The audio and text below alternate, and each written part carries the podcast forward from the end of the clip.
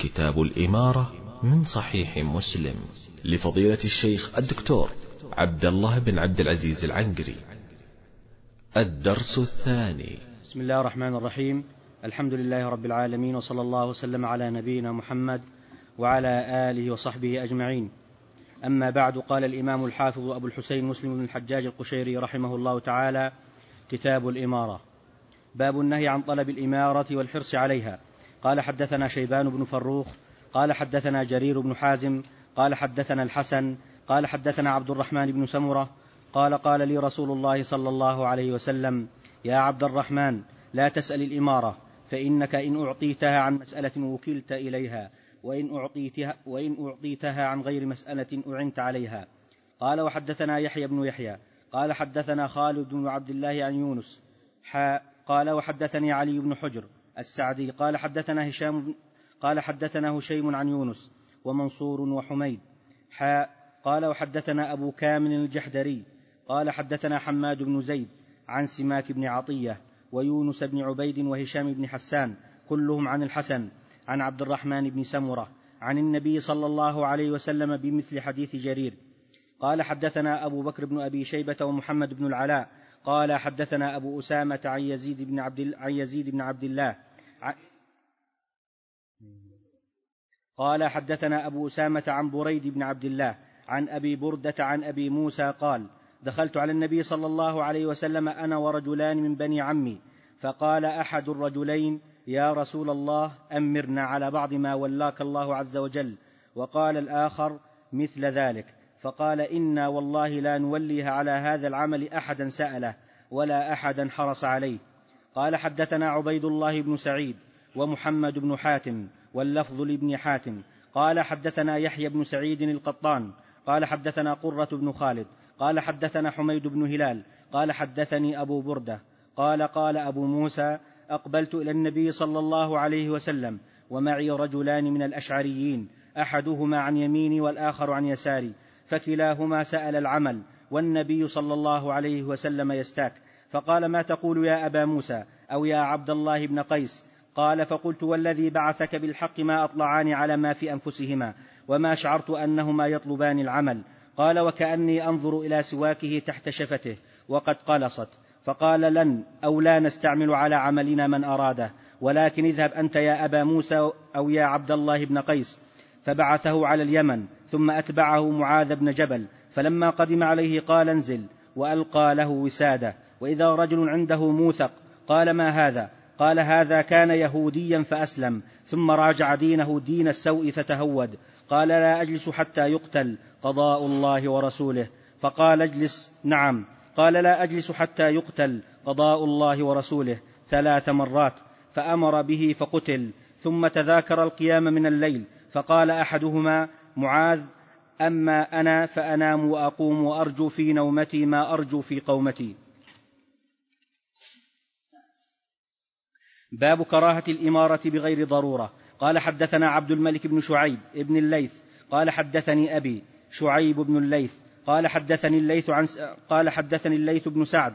قال حدثني يزيد بن أبي حبيب عن بكر بن عمرو عن الحارث بن يزيد الحضرمي. عن ابن حجيرة الأكبر عن أبي ذر قال قلت يا رسول الله ألا تستعملني؟ قال فضرب بيده على منكبي ثم قال يا أبا ذر إنك ضعيف وإنها أمانة وإنها يوم القيامة خزي وندامة إلا من أخذها بحقها وأدى الذي عليه فيها. قال حدثنا زهير بن حرب وإسحاق بن إبراهيم كلاهما عن المقرئ قال زهير حدثنا عبد الله بن يزيد قال حدثنا سعيد بن أبي أيوب عن عبيد الله بن أبي جعفر القرشي عن سالم بن أبي سالم الجيشاني عن أبيه عن أبي ذر أن رسول الله صلى الله عليه وسلم قال يا أبا ذر إني أراك ضعيفا وإني أحب لك ما أحب لنفسي لا تأمرن على لا تأمرن على اثنين. لا تأمرن على اثنين ولا تولين مال يتيم. الحمد لله رب العالمين صلى الله وسلم وبارك على عبده ورسوله نبينا محمد وعلى آله وصحبه أجمعين أما بعد. فهذا فهذه الأحاديث تتعلق بحكم التطلع للإمارة والحرص عليها وانشغال القلوب بمواضع الرئاسة وأن تكون النفوس في المواضع التي تقود الجماهير تأمر فيؤتمر بأمرها وتنهى, وتنهى فينتهى عما نهت عنه. فيه هذه الأحاديث العظيمة الدالة على النهي عن أن يسأل أحد الإمارة وأن سائل الإمارة في واقع الأمر هو محل تهمة إذ ما الذي يحفزه على التطلع لهذه المسؤولية العظيمة وفيها ما فيها من المسؤولية الكبيرة بين يدي الله عز وجل.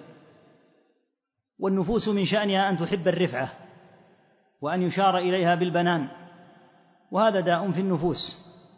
فإذا أرادت أن تصل إلى هذه الرفعة من طريق الإمارة فذلك من دلالات عدم التوفيق ومن دلالات على من دلالات أن الله تعالى لن يعين هذا الذي تطلع وأراد تحمل هذه المسؤولية التي هو في عافية منها.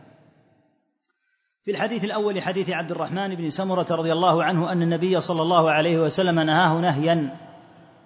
قال لا تسأل الإمارة والأصل في النهي التحريم والمنع. قال يا عبد الرحمن بن سمرة لا تسأل الإمارة ثم أعطاه فيه فيها قاعدة عظيمة. فإنك إن أعطيتها عن مسألة وكلت إليها وإن أعطيتها عن غير مسألة أعنت عليها. لهذا فإن راوي هذا الحديث عبد الرحمن بن سمرة رضي الله عنه لما ولاه زياد قبل الولاية لأنه لم يسأل الإمارة والنبي صلى الله عليه وسلم نهاه عن أن يسألها ويطلبها. أما إذا عرضت عليه وبحث عنه وطلب منه أن يتولى هذا المنصب فهذا وضع آخر يختلف عن وضع طلب الإمارة وسؤالها. لهذا قال صلى الله عليه وسلم فإنك إن أعطيتها يعني الإمارة عن مسألة وكلت إليها وإذا وكل الإنسان إلى غير الله تعالى لم يعنه من علامات كون الإنسان لا يوفق أن يوكل إلى غير الله أن يوكل إلى نفسه أن يوكل إلى سلطان أن يوكل إلى مال أن يوكل إلى تاجر. لهذا جاء عنه عليه الصلاة والسلام أنه قال من تعلق شيئا وكل إليه الذي يتعلق بشيء يوكل إليه. ولهذا إذا وضع الإنسان تميمة بزعمه أن هذه التميمة تدفع أو ترفع عنه السوء فإنه يوكل إلى هذه التميمة. وإذا وكل إليها فلن تدفع ولن ترفع لأن الذي بيده الأمر هو الله عز وجل.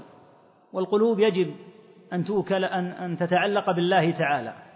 فإنها إذا تعلقت بالله عز وجل كفى. ولهذا قال تعالى ومن يتق الله يجعل له مخرجا ويرزقه من حيث لا يحتسب. وقال تعالى ومن يتوكل على الله فهو حسبه. أي من يتوكل على الله فهو كافيه يكفيه أمره تعالى. فالقلوب يجب أن تتعلق بالله تعالى. ولهذا من تطلعت نفسه للإمارة وللوزارة ولأن يكون رئيسا على زملائه وأحب هذا فإنه لا يوفق. لما ذكر في هذا الحديث إن أعطيتها عن مسألة وكلت إليها وإذا وكل إليها كما قلنا فإنه لا يوفق. وإن أعطيتها عن غير مسألة أعنت عليها. إذا بحث عن من يرى أنه كفء وقيل له تولى هذا المنصب من القضاء أو الإمارة أو الرئاسة ولم يحرص على هذا المنصب ولم يسأل ولم يبحث عمن يجعلهم يشيرون إليه فإنه يوكل فإنه يوكل إلى الله تعالى ويعينه سبحانه وتعالى لأنه لم يبحث عن هذا التكليف ولم يرغب فيه. وإذا هو أمسك به وهو رجل كفء ولديه القدرة على القيام بهذه المسؤولية وقام به لله تعالى فإنه يؤجر أجرا عظيما. فإن القائم بأمر المسلمين سواء أكان في الإمامة الكبرى أو في وزارة أو في قضاء أو في حاجة من حاجات المسلمين إذا هو أدى الحق كما ينبغي وأوصل إلى الناس حقوقهم ومنع المظالم ومنع تسلط الموظفين على المراجعين وقام بالحق الواجب فإنه يكون قد أدى شيئا عظيما جدا من حقوق الناس. وقد جعله الله تعالى سببا لوصول حقوق كثيرة ومنع مفاسد عظيمة. هذا إذا هو لم يتطلع ولم يسأل. فلذلك يعان ويوفق وهذا ملاحظ. من الملاحظ أن من الناس من يوفق ويسدد ويعان وتتيسر له الأمور ويحمد الناس الجهة التي هو فيها يجدونها جهة لا تسلط فيها من قبل موظف يجدونها جهة على أحسن ما يكون من التعامل مع الناس قائمة بما يجب على هذه الجهة من الخدمات التي ينبغي أن تؤديها للناس لأن القائم عليها موفق ولهذا قال صلى الله عليه وسلم وأعطانا هذه القاعدة إن أعطيتها عن مسألة وكلت إليها وإن أعطيتها عن غير مسألة أعنت عليها. ولهذا جاء عن أبي بكر رضي الله تعالى عنه وأرضاه لما ولي أنه قال والله ما حدثت نفسي. يعني مجرد حديث مجرد هاجس بالإمارة. وجاء عن عمر بن عبد العزيز رحمه الله تعالى فيما رواه ابن سعد أنه أراد أن يختبر رجلا وأخاه فأرسل إليهما رجلا وقال قل لهما إن شفعت عند عمر بن عبد العزيز لكما ليؤمركما على موضع كذا وكذا كم تعطياني فقال أحدهما أعطيك مائه ألف. فرجع إلى عمر بن عبد العزيز وأخبره. قال إني قلت لهما كذا وإنه قال أعطيك مائه ألف وأظن أخاه أيضا قال كذا. فكتب عمر بن عبد العزيز لا يولى فلان السوء ولا أخاه لأنه أراد أن يختبرهما. هل هما متطلعان للإمارة أو غير متطلعين؟ فوجدهما متطلعين ويريدان أن يدفع اموالا ليشفع لهما عند الخليفة حتى يوليهما.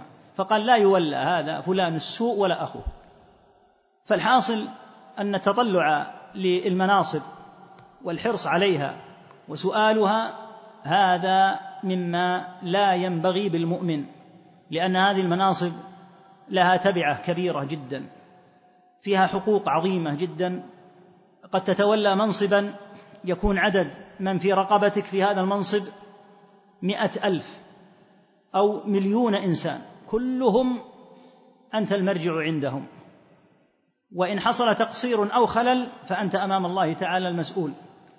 ولهذا لا يتطلع للإمارة عاقل لأن الإمارة والمناصب لا شك أن فيها تبعات شديدة وخطيرة للغاية كما سيأتينا إن شاء الله تعالى في الأحاديث.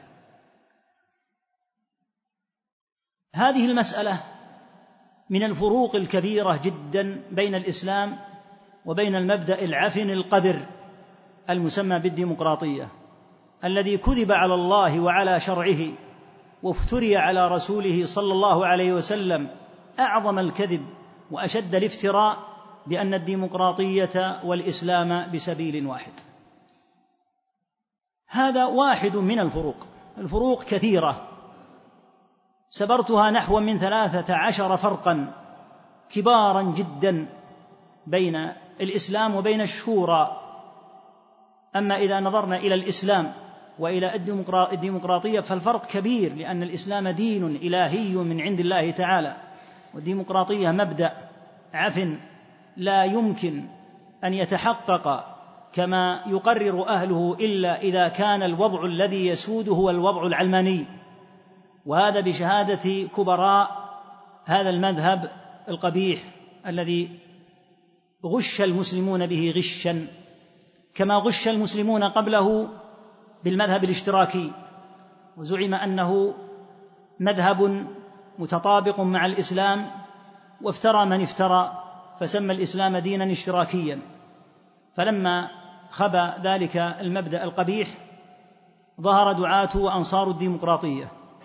قالوا إن ثمه تعانقا كبيرا والتقاء عظيما بين الإسلام وبين الديمقراطية حتى سموا الأحكام الشرعية الجليلة الكريمة سموها أحكاما ديمقراطية. مع أن الديمقراطية كما قلنا معناها في أصلها حيث وجودها عند اليونان حكم الشعب والشرع ليس فيه حكم إلا لله تعالى. والشعب يطبق حكم الله عز وجل. وإذا قيل حكم الشعب فمعنى ذلك أن الشعب هو المرجع في السلطات الثلاث. وهي السلطة التنفيذية والسلطة القضائية والسلطة الكبيرة العظيمة السلطة التشريعية. إذ يرون ويعبرون بصريح العبارة فيقولون الشعب مصدر السلطات هكذا. وإذا كان هو مصدر السلطات فمعناه أن التشريع إلى الشعب. وإذا كان التشريع إلى الشعب فمعناه أن ما أباحه الشعب فإنه هو المباح وإن حرمه الرب تعالى. وما منع منه الشعب فإنه المباح فإنه الممنوع وإن كان مباحا بل وإن كان واجبا شرعيا. إذ المعول على اختيار الشعب. ثم إن زعماء الديمقراطية المشاهير الذين لا نريد أن نذكر أسماءهم في هذا الموطن في المسجد. وثمة كتابة موجودة بل كتابات عدة بينت حقيقتهم. يقررون أنه لا بد أن يعمل على علمنة العقول والمؤسسات حتى يكون الجو ديمقراطيا. المؤسسات يعني الكبار في التعليم والإعلام والقطاعات. لا بد أن تعلمن والعلمانية لا يخفاكم معناها أنها تعني عزل الدين عن الحياة بالكلية فعند ذلك تعمل الديمقراطية. أما أن تعمل الديمقراطية في جو ديني فيقولون لا. يستحيل أن تعمل في جو ديني لأن العلماني لأن الديمقراطية إنما تنشأ في الجو العلماني والعلمانية مضادة للدين تقصي الدين تماما. فالمذكور هنا في الحديث يعد من ضمن فروق كثيرة بين الشرع النزيه الشريف وبين هذا المبدأ العفن.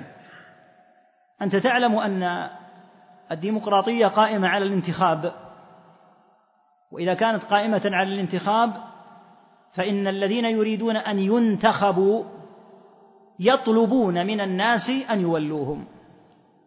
ويعدون الناس الوعود التي لا يفون بها لأنهم سيعملون على محو المشاكل في الصحة وفي العطاء البطالة وفي كذا وفي كذا ويضعون جملة كبيرة من المنتديات ويتنقلون بين أرجاء البلاد ويبذلون أموالا طائلة لأجل أن ينتخبوا حتى يحصلوا على الولاية سواء كانت الولاية ولاية متعلقة بالسلطة أو متعلقة بما يسمى بالبرلمان أو غيره فهم يطلبون الولاية طلبا.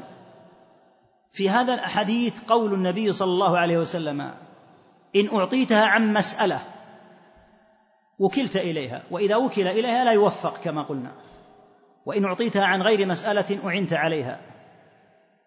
ويأتينا الحديث الآخر الذي يجلي هذا الأمر فيه أن أبا موسى رضي الله تعالى عنه وأرضاه دخل على النبي صلى الله عليه وسلم ومعه اثنان من أبناء عمومته. قال أحدهما للنبي صلى الله عليه وسلم أمرنا على بعض ما ولاك الله. أمرنا هذا طلب صريح للإمارة والنبي صلى الله عليه وسلم يقول لا تسأل الإمارة. وقال الآخر مثل ذلك يعني أحدهما طلب أن يكون في بلد أميرا والآخر طلب أن يكون في بلد آخر أميرا. فقال عليه الصلاة والسلام إنا والله حلف صلى الله عليه وسلم والصادق المصدوق. إنا والله لا نولي على هذا العمل أحدا سأله ولا أحدا حرص عليه حتى مجرد حرص. لا نولي على هذا الأمر أحدا طلبه سأله ولا أحدا حرص عليه. وهذا كما قلنا من الفروق العظيمة.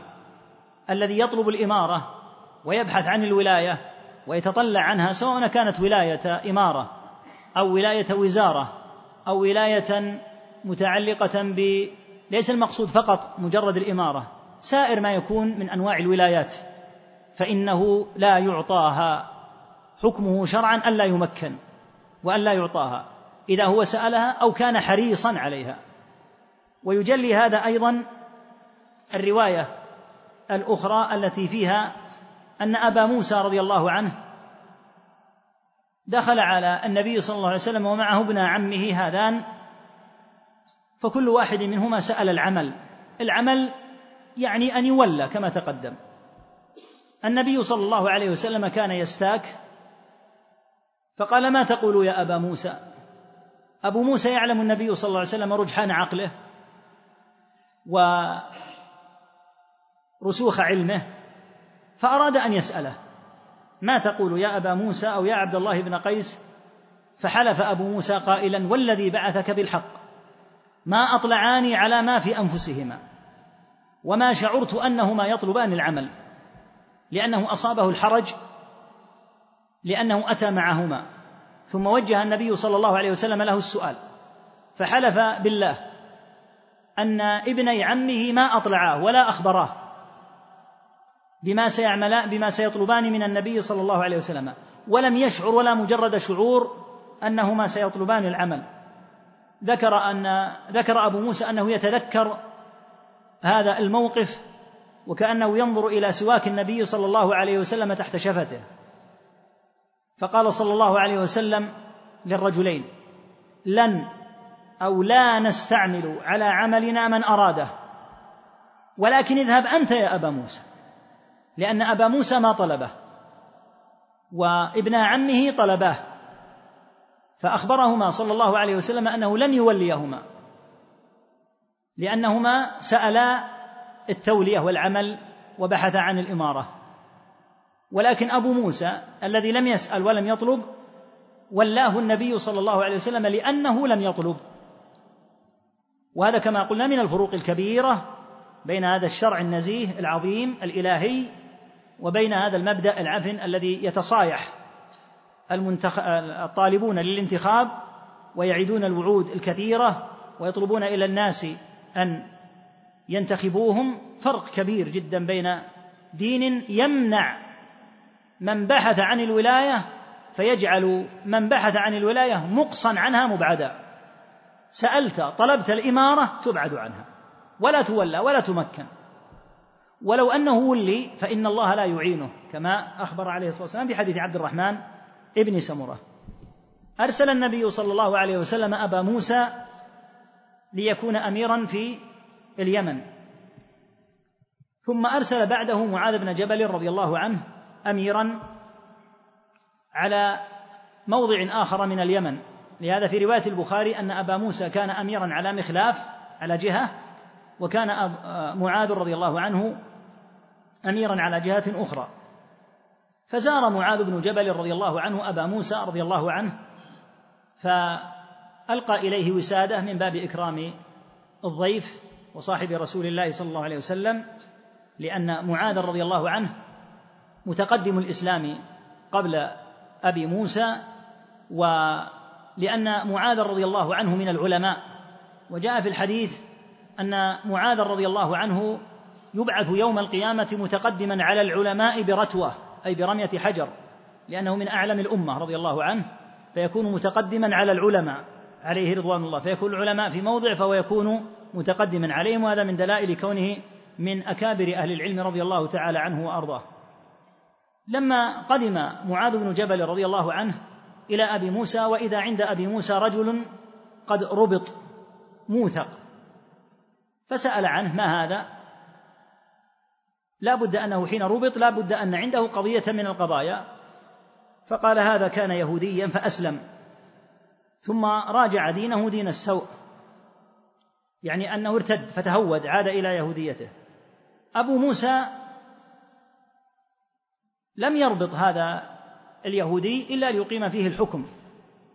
فقال معاذ رضي الله عنه لا أجلس حتى يقتل. رجل مرتد ما الذي يجعلنا نتربص به؟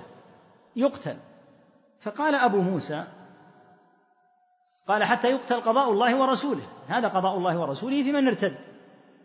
فقال اجلس. نعم لأنه لم يوثقه ويهيئه هذا هذه التهيئة إلا ليقتله. قال لا أجلس. حتى يقتل قضاء الله ورسوله ثلاث مرات يردد. ويأبى أن يجلس رضي الله عنه. فأمر أبو موسى به فقتل.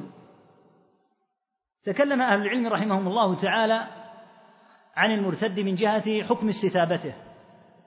من أهل العلم من قال إذا ارتد فإنه لا يستتاب أصلا لأن النبي صلى الله عليه وسلم يقول من بدل دينه فاقتلوه فيقتل فورا لأنه قد بدل دينه.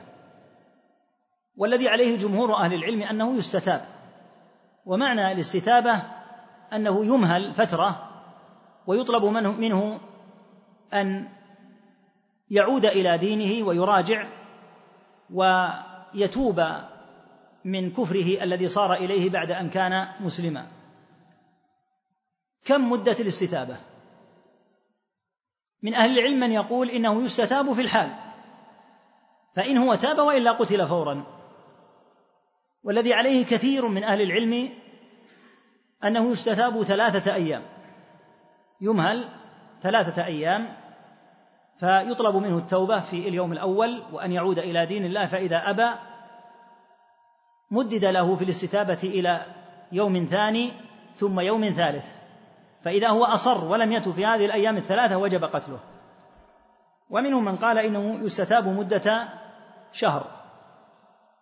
والمعروف الذي عليه كثير من أهل العلم أنه يستتاب ثلاثا فإن هو تاب وإلا قتل. تكلموا أيضا عن حكم المرأة إذا ارتدت. فاختار بعض أهل العلم أنها تسجن ولا تقتل وإن بقيت على ردتها. وهذا قول ضعيف لأن الحكم في مثل هذا الموطن ليس بين الرجل والمرأة فيه شيء من الفرق. لأن ارتداد الرجل أو ارتداد المرأة إلى دين الكفر هذا نوع تعد على الشرع لا يختلف كون المتعدي رجلا أو كونه امرأة لا لا فرق هنا. فلهذا الصحيح الذي عليه جمهور أهل العلم رحمهم الله أنه لا فرق بين الرجل والمرأة. فإذا ارتد الرجل أو ارتدت المرأة فإنهما يستتابان فإنهما تابا فالحمد لله وتقبل توبتهما وإن أبيا فالواجب المتحتم أن يقتلا. وتلاحظ في كلام معاذ رضي الله عنه الإصرار العظيم على أن ينفذ حكم الله تعالى في المرتد. لأن المرتد إذا ترك قد يرتد معه غيره ويقول إن أنا فعلت مثل ما فعل هذا المرتد لم يقتلوني. ثم يرتد آخر وترتد أخرى فيكثر المرتدون ويظهرون كفرهم ويدعون غيرهم إليه. أما إذا قتل المرتد وحسم أمره فإن هذا المرتد ينتهي بالقتل ثم إن غيره ممن قد يكون في قلبه شيء من النفاق يحذر ويعلم أنه إن أظهر ردته فإن مصيره مصير الذي قتل. فيكف عن الارتداد. أما إذا تركوا تكاثروا وهكذا كل الحدود الشرعية. الحدود الشرعية مانعة وزاجرة من التعدي على أحكام الله تعالى أو على العباد. فإذا تركت هذه الحدود وعطلت أو أخرت فإن ذلك يدعو كثيرين ممن يقومون بالجنايات التي فيها هذه الحدود يدعوهم إلى أن يواصلوا ويشجعهم هذا مثل السرقات فإنه إذا قطعت الأيدي فإن السراق يكفون أما إذا لم تقطع الأيدي فإنهم يتكاثرون. وهكذا القتل الله تعالى قال ولكم في القصاص حياة.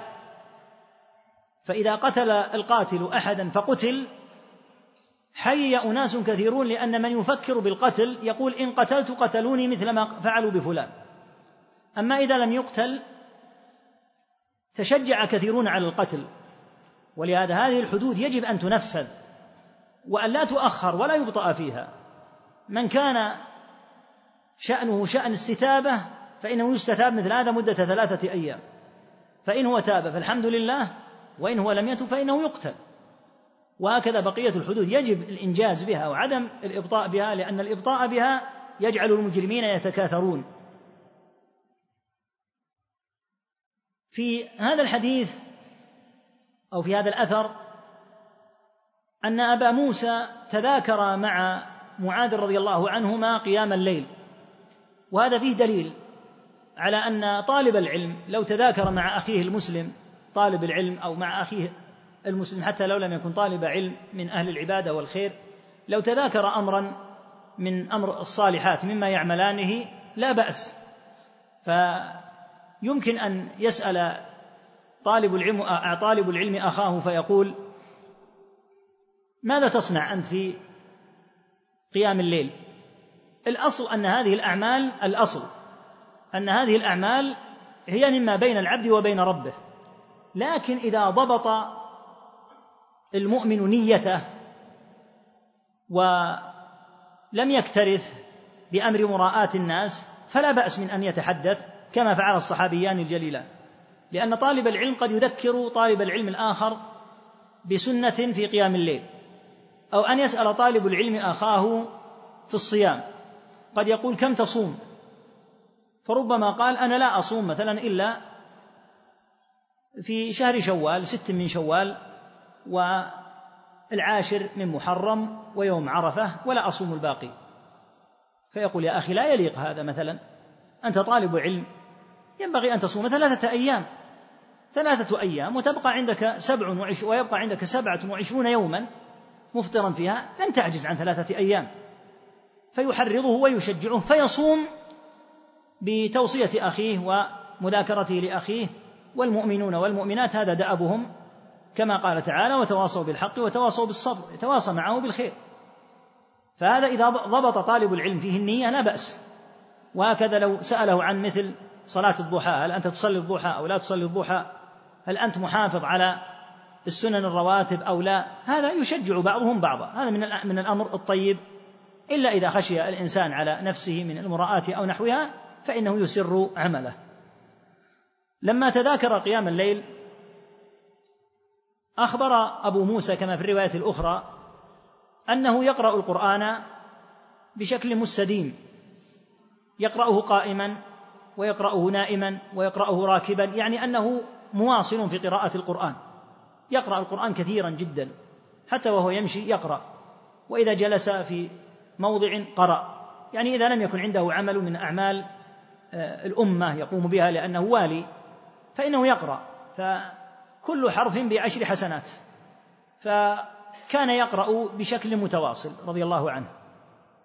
معاذ رضي الله عنه قال أما أنا فأنام وأقوم لأن الذي يظهر من صنيع أبي موسى أنه يقرأ ويصلي في الليل طويلا جدا.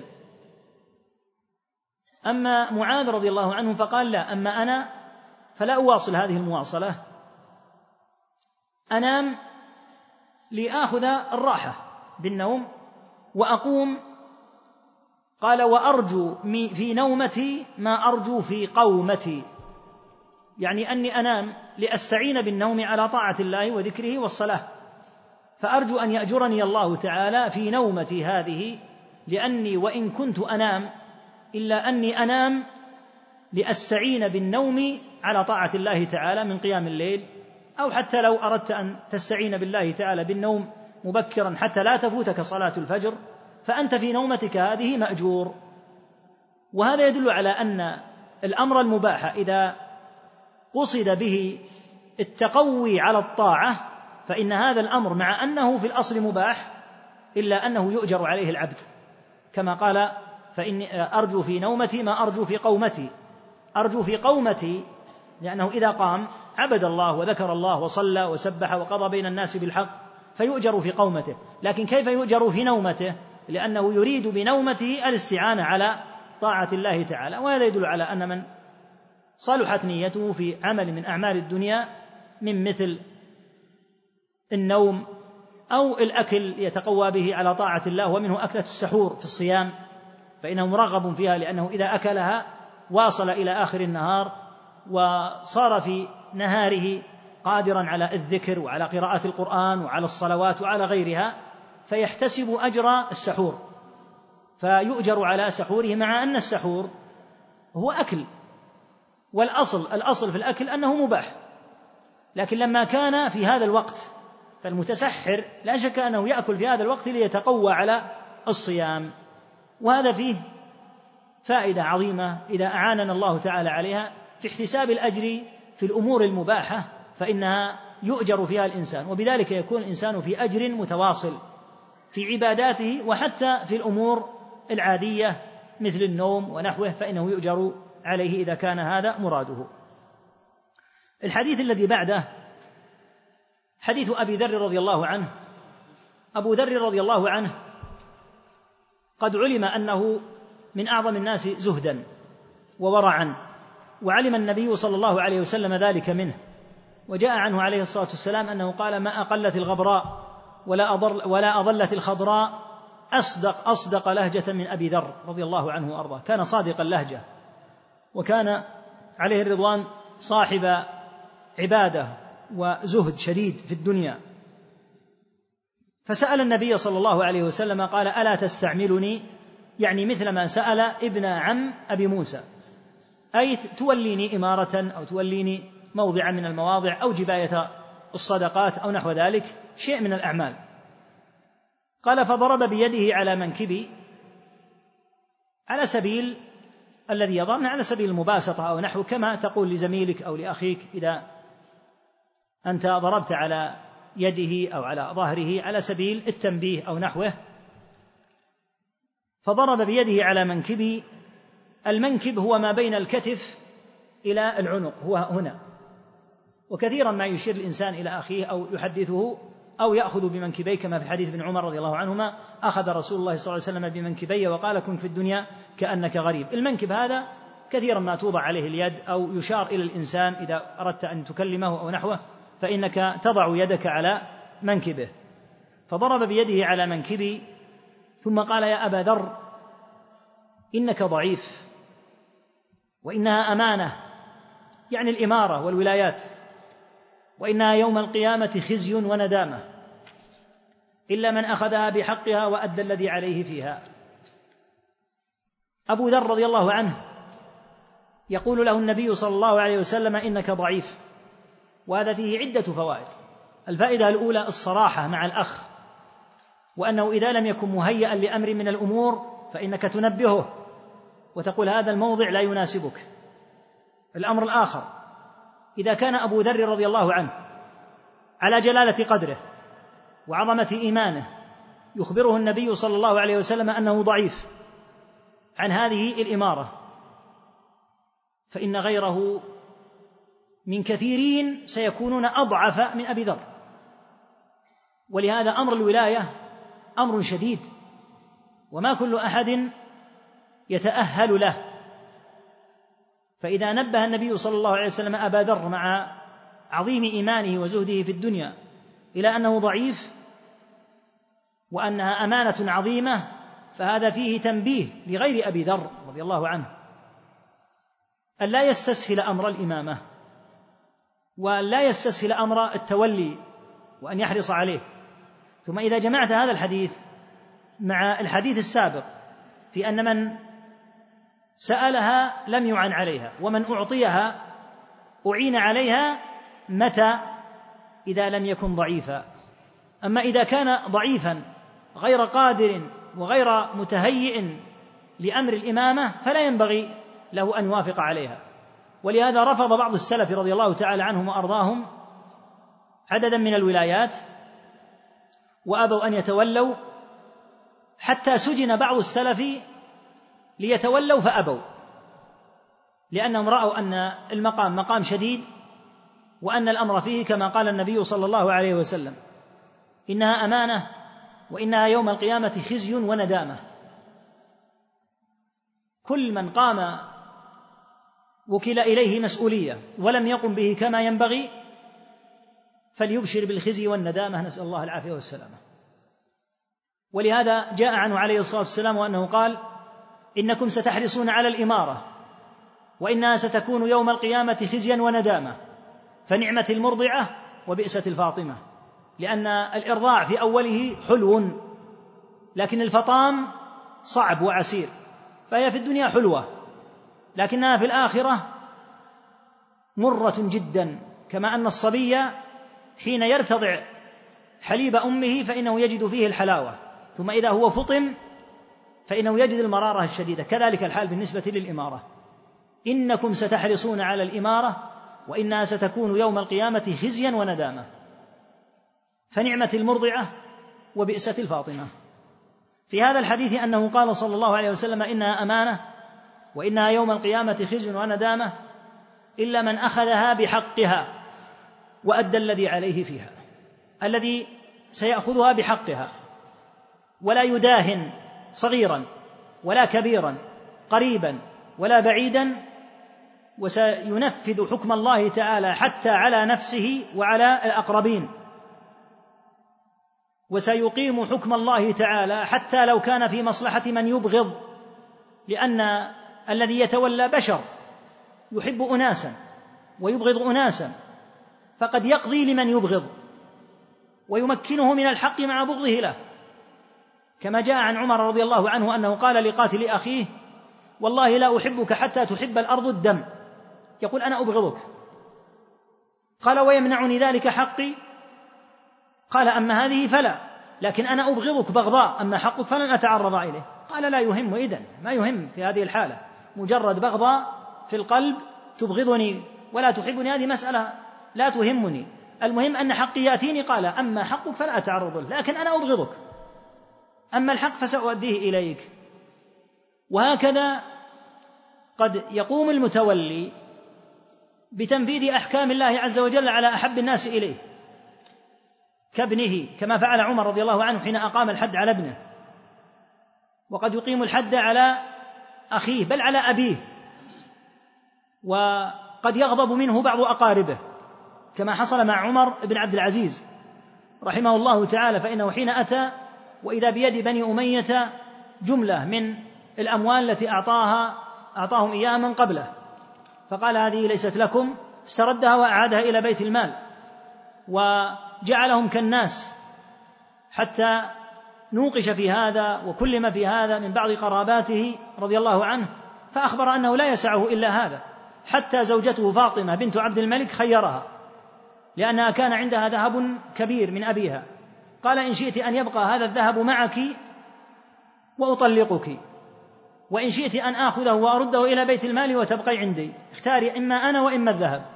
فاختارته رحمها الله تعالى ولا عجب. فمثل عمر رضي الله عنه في عدله وأمانته ودينه فأخذ الذهب الذي كان اعطاه أبوها ورده إلى بيت المال. فالقيام بحق الإمامة صعب جدا إلا لمن أعانه الله تعالى عليه. لأنه سيؤدي الحق حتى للذين يبغضهم. هو بشر الحاكم بشر والإمام بشر والأمير بشر والمدير بشر. فقد يقضي بالحق لمن يبغضه. يقول أنا أبغضه بيني وبينه مواقف شخصية لكن حقه والله لا يقرب نهائيا. وقد يقضي على عم أو خال أو على أب أو على ابن له ويقيم فيه حكم الله. ولهذا قال صلى الله عليه وسلم انها خزي وندامه إلا من اخذها بحقها. وأدى الذي عليه فيها بأن لا يحابي أحدا ويقيم أمر الله تعالى فيها لا يكترث بأحد كائنا من كان. قد كان عمر رضي الله عنه إذا خطب الناس وأمرهم ونهاهم عن أمر جمع أبناءه ومن حوله وقال إني قد أمرت الناس بكذا ونهيتهم عن كذا فلا أعلمن أحدا منكم يعني يا أقاربي فلا أعلمن أحدا منكم خالف ما أمرت به. أو نهيت عنه إلا جعلته نكالا. يعني سأبدأ بكم أنتم يا أقاربي. إياكم أن أمنع الناس من أمر ثم أراكم أنتم قد وقعتم فيه. أو آمر الناس بأمر ثم أراكم أنتم تخلفتم عن تنفيذه. فسأجعلكم أنتم نكالا. ولهذا أمر الإمامة ليس بالسهل والذي يتفكر فيها كما ينبغي يعلم أن الصواب الفرار منها كما تفر من الأسد. لأن من الصعوبة بمكان أن تقيمها كما ينبغي إلا إذا أعنت عليها عونا من الله تعالى كما في الحديث السابق. وقليل ما هم الذين يعانون قليل ما هم. ثم إنها ثم إنه إذا لم يطلبها أيضا ولم يتطلع لها ولم تتشوف نفسه لها فإن هذا من علامات إعانته بإذن الله تعالى من قبل الله تعالى عليها. أما ما سوى ذلك فالأمر فيها صعب وشديد. وإذا قيل لأبي ذر رضي الله عنه مثل هذا إنك ضعيف فلا شك أن غيره ينبغي أن يحسب الحساب الكثير لأمر الولايات هذه. على خلاف ما يفعل كثير من الناس يتطلعون لها ويتمنون ويتخيلون خيال أنهم يكونون عندهم من الولاية كذا وعندهم من الاماره كذا. هذا يتخيل خيالات ويتمنى أمنيات قد يكون فيها عطبه وهلكه وهلكته. والإنسان ما دام في عافية وليس أمامه من المسؤوليات إلا مسؤوليات محددة من زوجته وذريته فهو على خير وعساه أن يقوم بهذه المهمة. أما إذا كان الناس في رقبته صغارهم وكبارهم أيتامهم وعجائزهم وأراملهم في مثل وزارة أو في مثل إمارة أو في مثل ولاية عامة لا شك أنه إن لم يعن فإنه يهلك. ولهذا نص أهل العلم على الدعاء لولاة الأمر.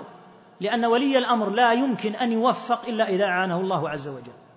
ولهذا يدعى لهم لأن المهام التي قاموا بها كبار جسام جدا.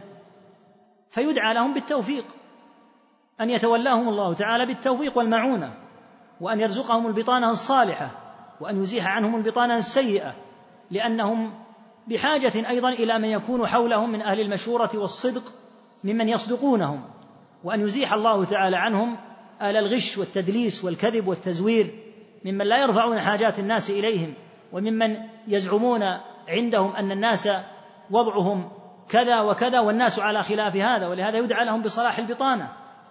ومن قلة فقه بعض الناس أنه إذا سمع من يدعو لولي الأمر أنه يغضب. الدعاء لولي الأمر في واقع الحقيقة في الحقيقة ليس دعاء له وحده هو دعاء له وللأمة. لأن الله إذا وفقه. فإن الله تعالى يجعل آثار هذا التوفيق على الأمة. أما إذا لم يوفقه فهذه هي المهلكة. وهذا هو البلاء الذي تصاب به الأمة. إذا لم يوفق هؤلاء الحكام تسلطوا على الأمة ولم يقيموا حكم الله كما ينبغي. فالدعاء لهم بالتوفيق حق. ولهذا نص أهل العلم في كتب العقيدة على الدعاء لولاة الأمر وأنه حق لهم. لأن لولاة الأمر حقا وللرعية حقا. فمن حق ولاة الأمر على الرعية أن يدعو الله لهم بالتوفيق. ولهذا من أسوأ ما يقال في ولاة الأمور هذه الدعوة اللهم لا توفقهم. هذه ليست دعوة عليهم هذه دعوة على أمة محمد صلى الله عليه وسلم. لأن الله إذا لم يوفقهم سلطهم تسليطا وصاروا عذابا ووبالا على الأمة بل يدعى لهم بالتوفيق وأن يجعل الله تعالى ولاية المسلمين في من يخافه ويتقيه. ف الأمر أمر الولاية أمر عظيم جدا والنبي صلى الله عليه وسلم يقول لأبي ذر هذا الكلام الذي تسمعه مما يدل على أن أمر الولاية أمر شديد وأن كثيرين يضعفون عنه وأن كثيرين ممن يقومون به لا يتمكنون من أداء الحق فيه. ولهذا جاء عنه عليه الصلاة والسلام أنه قال ما من أمير عشرة إلا ويؤتى به يوم القيامة مغلولا فكه عدله أو أوبقه جوره وهذا من دلائل الخزي والندامة التي ذكر النبي صلى الله عليه وسلم. الذي يتأمر, يتأمر على عشرة لا على ألوف أو على ملايين. إذا تأمر على عشرة يبعث يوم القيامة مغلولا مربوطا. ثم إما أن يكون عدلا فيفكه العدل وإما أن يكون جائرا فيوبقه الجور. فأمر الولايات سواء الولاية التي يعبر عنها الفقهاء بالإمامة العظمى اللي هي الملك أو الرئاسة أو إمارة المؤمنين أو نحوها أو ما دونها من الولايات أو الوزارات. لا شك أنها أمر عظيم جدا وأن القيام بها لمن وفقه الله تعالى.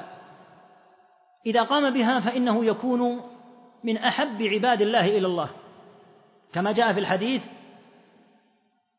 في خبر السبعة الذين يظلهم الله تعالى في ظله يوم لا ظل إلا ظله بدأ به إمام عادل.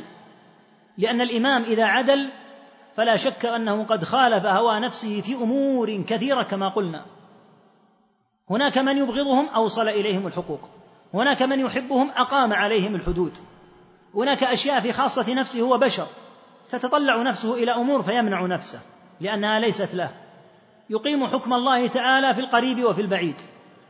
يحرص على أن يولي من فيه الكفاية في الأمة ويجتهد ويحاسب من ولاهم ويتتبعهم ولهذا لما قال الرافضي إن علي بن أبي طالب رضي الله عنه يصلي في اليوم والليلة ألف ركعة ماذا قال شيخ الإسلام قال علي رضي الله عنه ينزه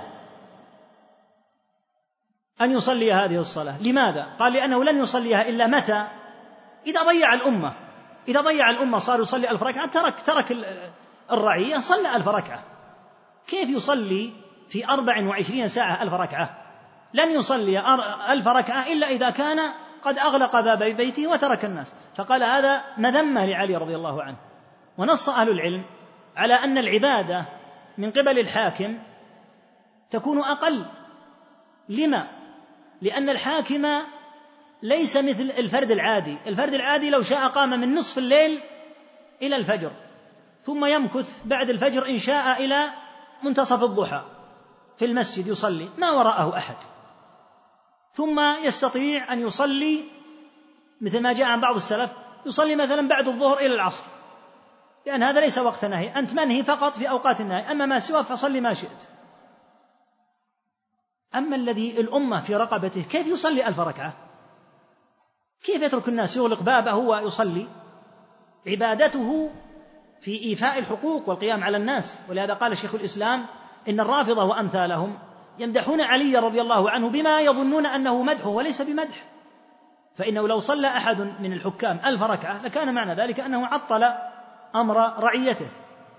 فعبادة الحاكم لا بد أن تكون أقل من غيرها بلا شك. ما عبادة الحاكم الكبيرة؟ عبادته نشر العدل. وهي عبادة عظيمة جدا تجعله ضمن السبعة الذين يظلهم الله بظله والله تعالى يعلم منه أنه لا يتمكن من أن يتعبد كما يتعبد كما يتعبد الفارغ الذي ليس عنده شيء. فلهذا العبادة العظيمة لمن ولاه الله تعالى أمرا كبيرا أو صغيرا أن يؤديه على ما ينبغي ولا يفرط فيه. ثم ينظر في النوافل بعد ذلك. أما أن يترك الواجب المتحتم عليه وينشغل مثلا بأنواع من التطوع ونحوها فهذا لا شك أنه ليس على وجه سليم. في اللفظ الآخر أن النبي صلى الله عليه وسلم قال لأبي ذر إني أراك ضعيفا وإني أحب لك ما أحب لنفسي. ولا عجب فإن رسول الله صلى الله عليه وسلم هو أكمل الناس إيمانا. وقد قال صلى الله عليه وسلم لا يؤمن أحدكم حتى يحب لأخيه ما يحب لنفسه. فهو أعظم من طبق هذا الحديث صلوات الله وسلامه عليه. وإني أحب لك ما أحب لنفسي. وهذا فيه نوع من التهيئة للأخ إذا أردت أن تنصحه. تقول أنا مشفق عليك محب لك أحب لك ما أحب لنفسي. ثم نهاه عن أمرين اثنين. لا تأمرن على اثنين. ولا تولين مال يتيم. وهذا فيه تنبيه لأبي ذر بألا يتولى أبدا. لا تولين لا تأمرن على اثنين. يعني أنت واثنان فقط أنت الثالث لا تكن الأمير. اجعل الإمارة في غيرك ولا تكن أنت الأمير. ولا تولين مال يتيم. لأن مال اليتيم أولا اليتيم لو تعدي على ماله فإنه يتيم لا يدري. ولا يخشى على أبي ذر من أن يتعدى.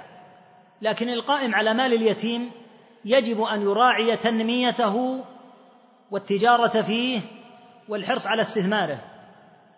من هذا الباب قد يقصر ولي اليتيم لأنه قد يكون أمينا لا يتعدى على المال. لكن إذا تركه ومر عليه سنة فسيذهب من هذا المال ربع العشر زكاة. تركه سنة أخرى وثالثة ورابعة وعشر سنين تركه مكدسا. لهذا جاء النهي عن أن يترك مال اليتيم تأكله الزكاة لأنه لو فرضنا أنه توفي والده اليوم وهو لا يزال صغيرا وجمعت أمواله في البنك ثم بعد خمس عشرة سنة أعطيته إياها. ما الذي يحدث؟ سيحدث أن ينقص مال هذا اليتيم كل سنة ربع العشر. ففي خلال عشر خمس عشرة سنة وقد يحتاج أكثر لأنه لا يدفع له المال اليتيم إلا إذا آنست منه الرشد. معنى ذلك أنه سيمضي شيء كثير من المال في الزكاة. ولهذا جاء الأمر بالاتجار فيه حتى لا تأكله الزكاة. ولا تولين مال يتيم. كل هذا من دلائل خطر أمر الولاية وأن شأنها شأن كبير عظيم. نسأل الله أن يرزقنا وإياكم العفو والعافية. نعم. قال رحمه الله تعالى باب فضل الإمام العادل وعقوبة الجائر والحث على الرفق بالرعية والنهي عن إدخال المشقة عليهم. قال حدثنا أبو بكر بن أبي شيبة وزهير بن حرب وابن نمير قال حد قالوا حدثنا سفيان بن عيينة عن عمرو يعني بن دينار عن عمرو بن أوس عن عبد الله بن عمرو قال ابن نمير وأبو بكر يبلغ به النبي صلى الله عليه وسلم وفي حديث زهير قال قال رسول الله صلى الله عليه وسلم إن المقسطين عند الله على منابر من نور عن يمين الرحمن عز وجل وكلتا يديه يمين الذين يعدلون في حكمهم وأهليهم وما ولوا الذين يعدلون في حكمهم وأهليهم وما ولوا. قال حدثني هارون بن سعيد الأيلي قال حدثنا ابن وهب قال حدثني حرملة عن عبد الرحمن بن شماسة قال أتيت عائشة رضي الله عنها أسألها عن شيء فقالت ممن أنت؟ فقلت رجل من أهل مصر. فقالت كيف كان صاحبكم لكم في غازاتكم هذه؟ فقال ما نقمنا فقال ما نقمنا منه شيئا إن كان ليموت للرجل منا البعير فيعطيه البعير والعبد فيعطيه العبد ويحتاج إلى النفقة فيعطيه النفقة.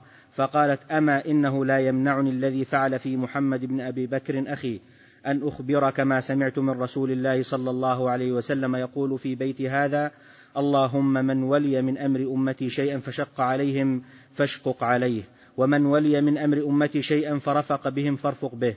قال وحدثني محمد بن حاتم قال حدثنا ابن مهدي قال حدثنا جرير بن حازم عن حرملة المصري عن عبد الرحمن بن شماسة عن عائشة رضي الله عنها عن النبي صلى الله عليه وسلم بمثله.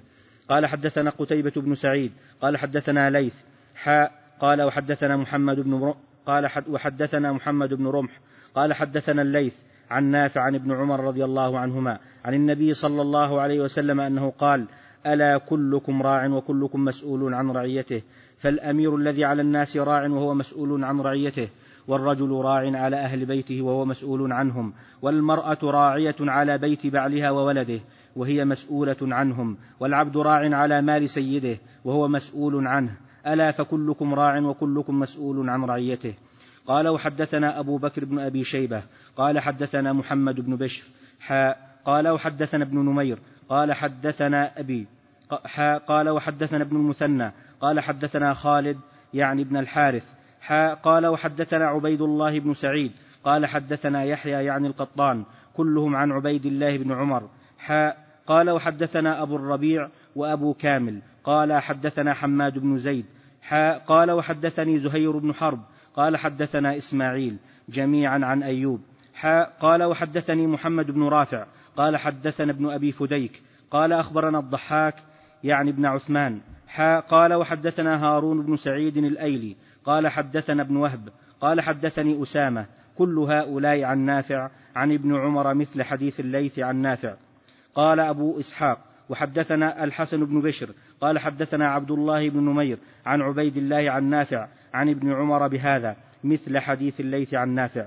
قال وحدثنا يحيى بن يحيى ويحيى بن أيوب وقتيبة بن سعيد وابن حجر كلهم عن إسماعيل بن جعفر عن عبد الله بن دينار عن ابن عمر قال قال رسول الله صلى الله عليه وسلم حاء قال وحدثني حرملة بن يحيى قال أخبرنا ابن وهب قال أخبرني يونس عن ابن شهاب عن سالم بن عبد الله عن أبيه قال سمعت رسول الله صلى الله عليه وسلم يقول بمعنى حديث نافع عن ابن عمر وزاد في حديث الزهري قال وحسبت أنه قد قال الرجل راع في مال أبيه وهو مسؤول. الرجل راع في مال, في مال أبيه ومسؤول عن رعيته. قال وحدثني أحمد بن عبد الرحمن بن وهب. قال أخبرني عمي. قال أخبرني عمي عبد الله بن وهب. قال أخبرني رجل سماه وعمرو بن الحارث عن بكير عن بسر بن سعيد. حدثه عن عبد الله بن عمر عن النبي صلى الله عليه وسلم بهذا المعنى. قال وحدثنا شيبان بن فروخ قال حدثنا أبو الأشهب عن الحسن قال عاد عبيد الله بن زياد معقل بن يسار المزني في مرضه الذي مات فيه فقال معقل إني محدثك حديثا سمعته من رسول الله صلى الله عليه وسلم لو علمت أن لي حياة ما حدثتك إني سمعت رسول الله صلى الله عليه وسلم يقول ما من عبد يسترعيه الله رعية يموت يوم يموت يوم يموت وهو غاش لرعيته إلا حرم الله عليه الجنة. قال وحدثناه يحيى بن يحيى. قال أخبرنا يزيد بن زريع عن يونس عن الحسن. قال دخل ابن زياد على معقل بن يسار وهو وجع بمثل حديث أبي الأشهب وزاد قال إلا كنت حدثتني هذا وزاد قال ألا كنت حدثتني هذا قبل اليوم؟ قال ما حدثتك أو لم أكن لأحدثك. قال وحدثنا أبو غسان المسمعي وإسحاق بن إبراهيم ومحمد بن المثنى. قال إسحاق أخبرنا. وقال الآخران حدثنا معاذ بن هشام. قال حدثني أبي عن قتادة عن أبي المليح عن أن عبيد الله بن زياد أن عبيد الله بن زياد دخل على معقل بن يسار في مرضه. فقال له معقل إني محدثك بحديث لولا أني في الموت لم أحدثك به. سمعت رسول الله صلى الله عليه وسلم يقول ما من أمير يلي أم ما من أمير يلي أمر المسلمين ثم لا يجهد لهم وينصح إلا لم يدخل معهم الجنة. قال وحدثنا عقبة بن مكرم العمي قال حدثنا يعقوب بن إسحاق قال أخبرني سوادة بن أبي الأسود قال حدثني أبي أن معقل بن يسار مرض فأتاه عبيد الله بن زياد يعوده. نحو حديث الحسن عن معقل. قال حدثنا شيبان بن فروخ قال حدثنا جرير بن حازم قال حدثنا الحسن أن عائذ بن عمرو وكان من أصحاب رسول الله صلى الله عليه وسلم دخل على عبيد الله بن زياد فقال أي بني إني سمعت رسول الله صلى الله عليه وسلم يقول إن, إن شر الرعاء الحطمة فإياك أن تكون منهم فقال له اجلس. فإنما أنت من نخالة أصحاب محمد صلى الله عليه وسلم. فقال هل كانت لهم نخالة؟ إنما كانت النخالة بعدهم إنما كانت النخالة بعدهم وفي غيرهم. هذه الأحاديث تتعلق بفضيلة الأمير العادل وبضد ذلك العقوبة البالغة للأمير الجائر. وفيها أيضا ما أوجب الله على الأمير من الرفق بالرعية والتحذير البالغ له من التشديد عليهم وأذيتهم وعدم إيصال حقوقهم. في هذا الحديث الأول أن النبي عليه الصلاة والسلام قال إن المقسطين عند الله على منابر من نور عن يمين الرحمن عز وجل.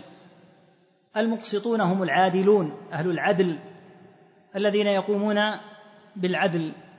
وفي الحديث أن الرب عز وجل يحب أصنافا منهم الإمام المقسط فالإمام العادل الذي يقوم بالعدل كما أوجب الله فإنه محبوب عند ربه عز وجل. وكيف نعرف العادل من الحكام من غير العادل؟ ضابط واحد.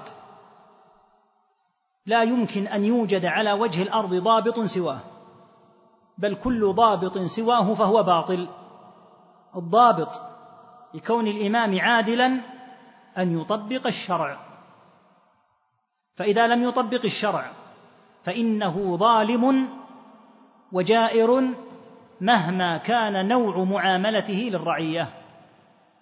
فإذا طبق الشرع فالله تعالى يقول وتمت كلمة ربك صدقا وعدلا فأعدل الحكم. وأصدق الكلام كلام الله عز وجل وأعدل الحكم حكمه تعالى. فمن طبق حكم الله تعالى فهو العادل. ومن طبق أي مبدأ سواه مما تعارفت عليه القبائل أو مما استقدم من شرق الأرض أو غربها فإنه جائر ظالم. حتى لو قالت رعيته إنه عادل. فهو عند الله ظالم لأن العدل هو أن يقام حكم الله على عباد الله في أرض الله. الأرض أرض الله والعباد عباد الله. وحكمه تعالى هو الذي يجب أن يقام في عباده. فمن لم يقم حكم الله في أرض الله على عباد الله فإنه ظالم وأي ظلم أعظم من أن يأتي إلى أرض الله ليقيم فيها حكم غير الله على عباد الله.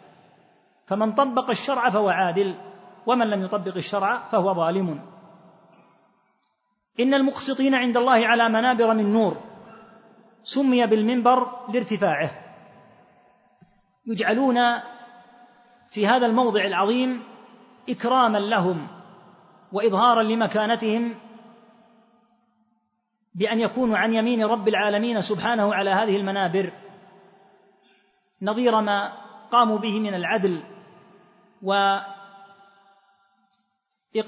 حكم الله عز وجل على ما ينبغي. عن يمين الرحمن وكلتا يديه يمين. قد اتفق أهل السنة والجماعة على أن لله يدين حقيقيتين كما وصف نفسه. ولأجل أن الله تعالى خلق آدم بيده فلم يسجد إبليس لآدم قال الله منكرا على إبليس ما منعك أن تسجد لما خلقت بيدي؟ الذين قالوا إن اليد هي القدرة ترد عليهم هذه الآية أيما رد. فإن الله خصص آدم بأن خلقه بيديه فأمر الملائكة أن تسجد لآدم لهذا سجود آدم سجود الملائكة لآدم سجود إكرام وليس سجود وليس سجود عبادة. لهذا قال إبليس أرأيتك هذا الذي كرمت علي؟ لئن أخرتني إلى يوم القيامة لأحتنكن ذريته إلا قليلا. فكان السجود سجود إكرام وكان لآدم مزية عظيمة جدا وهي أن الله خلقه بيديه. فالذين يقولون إن معنى اليد القدرة الله تعالى خلق إبليس بقدرته. لو كان معنى اليد القدرة لقال إبليس وأنا يا رب قد خلقتني بقدرتك. فأي فضيلة لآدم؟ لكن لأن لله يدا حقيقية. فإن الله تعالى حين خلق آدم بيديه كان هذا من إكرامه. ولهذا الناس إذا أتوا في القيامة ليطلبوا منه الشفاعة قالوا يا آدم أنت أبو البشر خلقك الله بيديه. وأسجد لك ملائكته. اشفع لنا إلى ربك. فيذكرون له ما انفرد به. أن الملائكة أمرت بالسجود له. أن الله خلقه بيديه. وإذا قلنا إن لله يدين فلا شك أنهما يدان كما قال تعالى ليس كمثله شيء وهو السميع البصير. فهما يدان يليقان برب العالمين. كما أن لله علما ليس كعلم المخلوق. ولله قوة ليست كقوة المخلوق. ولله تعالى سمع ليس كسمع المخلوق وهكذا. فله يدان كما أخبر عن نفسه وكما أخبر عنه نبيه صلى الله عليه وسلم. حقيقيتان تليقان بالله تعالى. لا يجوز أن يخاض في كيفيتهما كما قال مالك رحمه الله لمن سأله عن الاستواء. قال الاستواء معلوم والكيف مجهول أي أنه معلوم المعنى. أما الكيفية فمعاذ الله أن يعلم أحد كيفية استواء الله أو كيفية يديه. لأن الله تعالى يقول عن نفسه يعلم ما بين أيديهم وما خلفهم ولا يحيطون به علما. فالله لا يحاط به علما سبحانه. فلا يمكن أن تعرف كيفية صفاته. أما معنى صفاته فكما قال مالك الاستواء معلوم. يعني معلوم المعنى. وهكذا صفات الرب تعالى معلومة المعنى. من المحكم الذي يفسر ويبين معناه. أما أن يقال ما كيفيتها فمعاذ الله. أن يخاض في الكيفية. لا يحل هذا. فلا شك أن لله عز وجل يدين. هنا قال صلى الله عليه وسلم وكلتا يديه يمين. من أهل العلم من قال إن المراد أن لله تعالى يدين كلتاهما يمين فليس له يمين وشمال بل له يدان كلاهما يمين. ومنهم من قال بل لله سبحانه وتعالى يمين وشمال لما ورد في الحديث من تسمية اليد الأخرى بالشمال. قالوا فهذا يدل على أن لله تعالى يدين وأن المراد هنا بأن بأن كلتا يديه يمين من اليمن أنه رب العالمين سبحانه يداه سحاء الليل والنهار فهما يدان حقيقيتان وله يمين وشمال ويطلق عليهما معا اليمين لأن يداه لأن يديه تعالى كلها يمن وكلها تسح بالعطاء والفضل وعلى كل حال. فالذي لا شك فيه عند أهل السنة أن لله يدين حقيقيتين كما أن لله تعالى وجها وكما أن لله تعالى سمعا وبصرا وكما أن لله تعالى مجيئا في القيامة واستواء على العرش كل هذا الذي عليه أصحاب النبي صلى الله عليه وسلم والتابعون وأتباعهم إقرار هذه الصفات على ما وردت عنه عز وجل في كتابه أو ما ثبت عن النبي صلى الله عليه وسلم. ولهذا الصحابة رضي الله عنهم وهم أفقه الأمة ما كانوا يناقشون النبي صلى الله عليه وسلم في هذه الصفات لأنهم يعلمون أنها على ظاهرها. ولم تكن تمثل عندهم ولم يكن إثباتها يمثل عندهم شيئا من الإشكال. حتى خرج في الأمة عدو الله الجعد بن درهم وهو شيخ الهالك الجهم بن صفوان زعيم الجهمية. فكان كما قال اللالكائي رحمه الله تعالى أول من أنكر الاستواء على العرش. فلم يكن في الأمة قبل ذلك من كان ينكر الصفات. لهذا أنكر صفة المحبة وأنكر صفة الكلام لله عز وجل ولهذا أفتى أهل العلم بقتله. وقتل يوم عيد الأضحى. قتله الأمير الأموي خالد بن عبد الله القسري وخطب بذلك خطبته المعروفة. وقال ضحوا تقبل الله ضحاياكم فإني مضح بالجعد بن درهم. إنه زعم أن الله لم يكلم موسى تكليما ولم يتخذ إبراهيم خليلا. تعالى الله عما يقول الجعد علوا كبيرا ثم نزل فذبحه. أخذ المقالة بنفي الصفات عنه الجهم بن صفوان الذي ينسب إليه النفاة الجهمية. الجهمية هم نفاة الصفات. وأخذ بهذه المقالة ثم تأثر بمقالته الطوائف الضالة. لهذا قال ابن القيم رحمه الله تعالى عن الجهم بن صفوان مبينا أن أثره في جميع الطوائف الضالة. فلذا تقاسمت الطوائف قوله وتوارثوه إرث ذي سهمان لم ينجو من أقواله طرا سوى أهل الحديث وعسكر القرآن يعني لم يسلم من مقالات الجهم بن صفوان الضالة إلا أهل السنة. أما المعتزلة مع أنهم خصومه فأخذوا مقولته في الصفات. وهكذا من بعده ممن زاغ عن منهج السلف سواء أسلك طريق الكلابية وما تفرع عنه من الماتريدية والأشعرية أو طريق الخوارج أو طريق الشيعة. إذا قرأت في عقائدهم وجدت شيئا منها يرجع إلى قول الجهم بن صفوان. فالذي يعرف مقولات الجهم صفوان يجد أنها منتشرة في الطوائف ولم يسلم منه بحمد الله إلا أهل السنة. النبي صلى الله عليه وسلم يتكلم عن ربه بكلام فيه إعظام وإعزاز ومدح يخبر عن ربه بأن, بأن له سبحانه وتعالى يدين. والله تعالى أخبر في القرآن أن له يدين فالواجب أن تقر هذه الصفات وأن يتقى الله. عن أن تنفى أو أن تضرب لها الأمثال أو أن تشبه.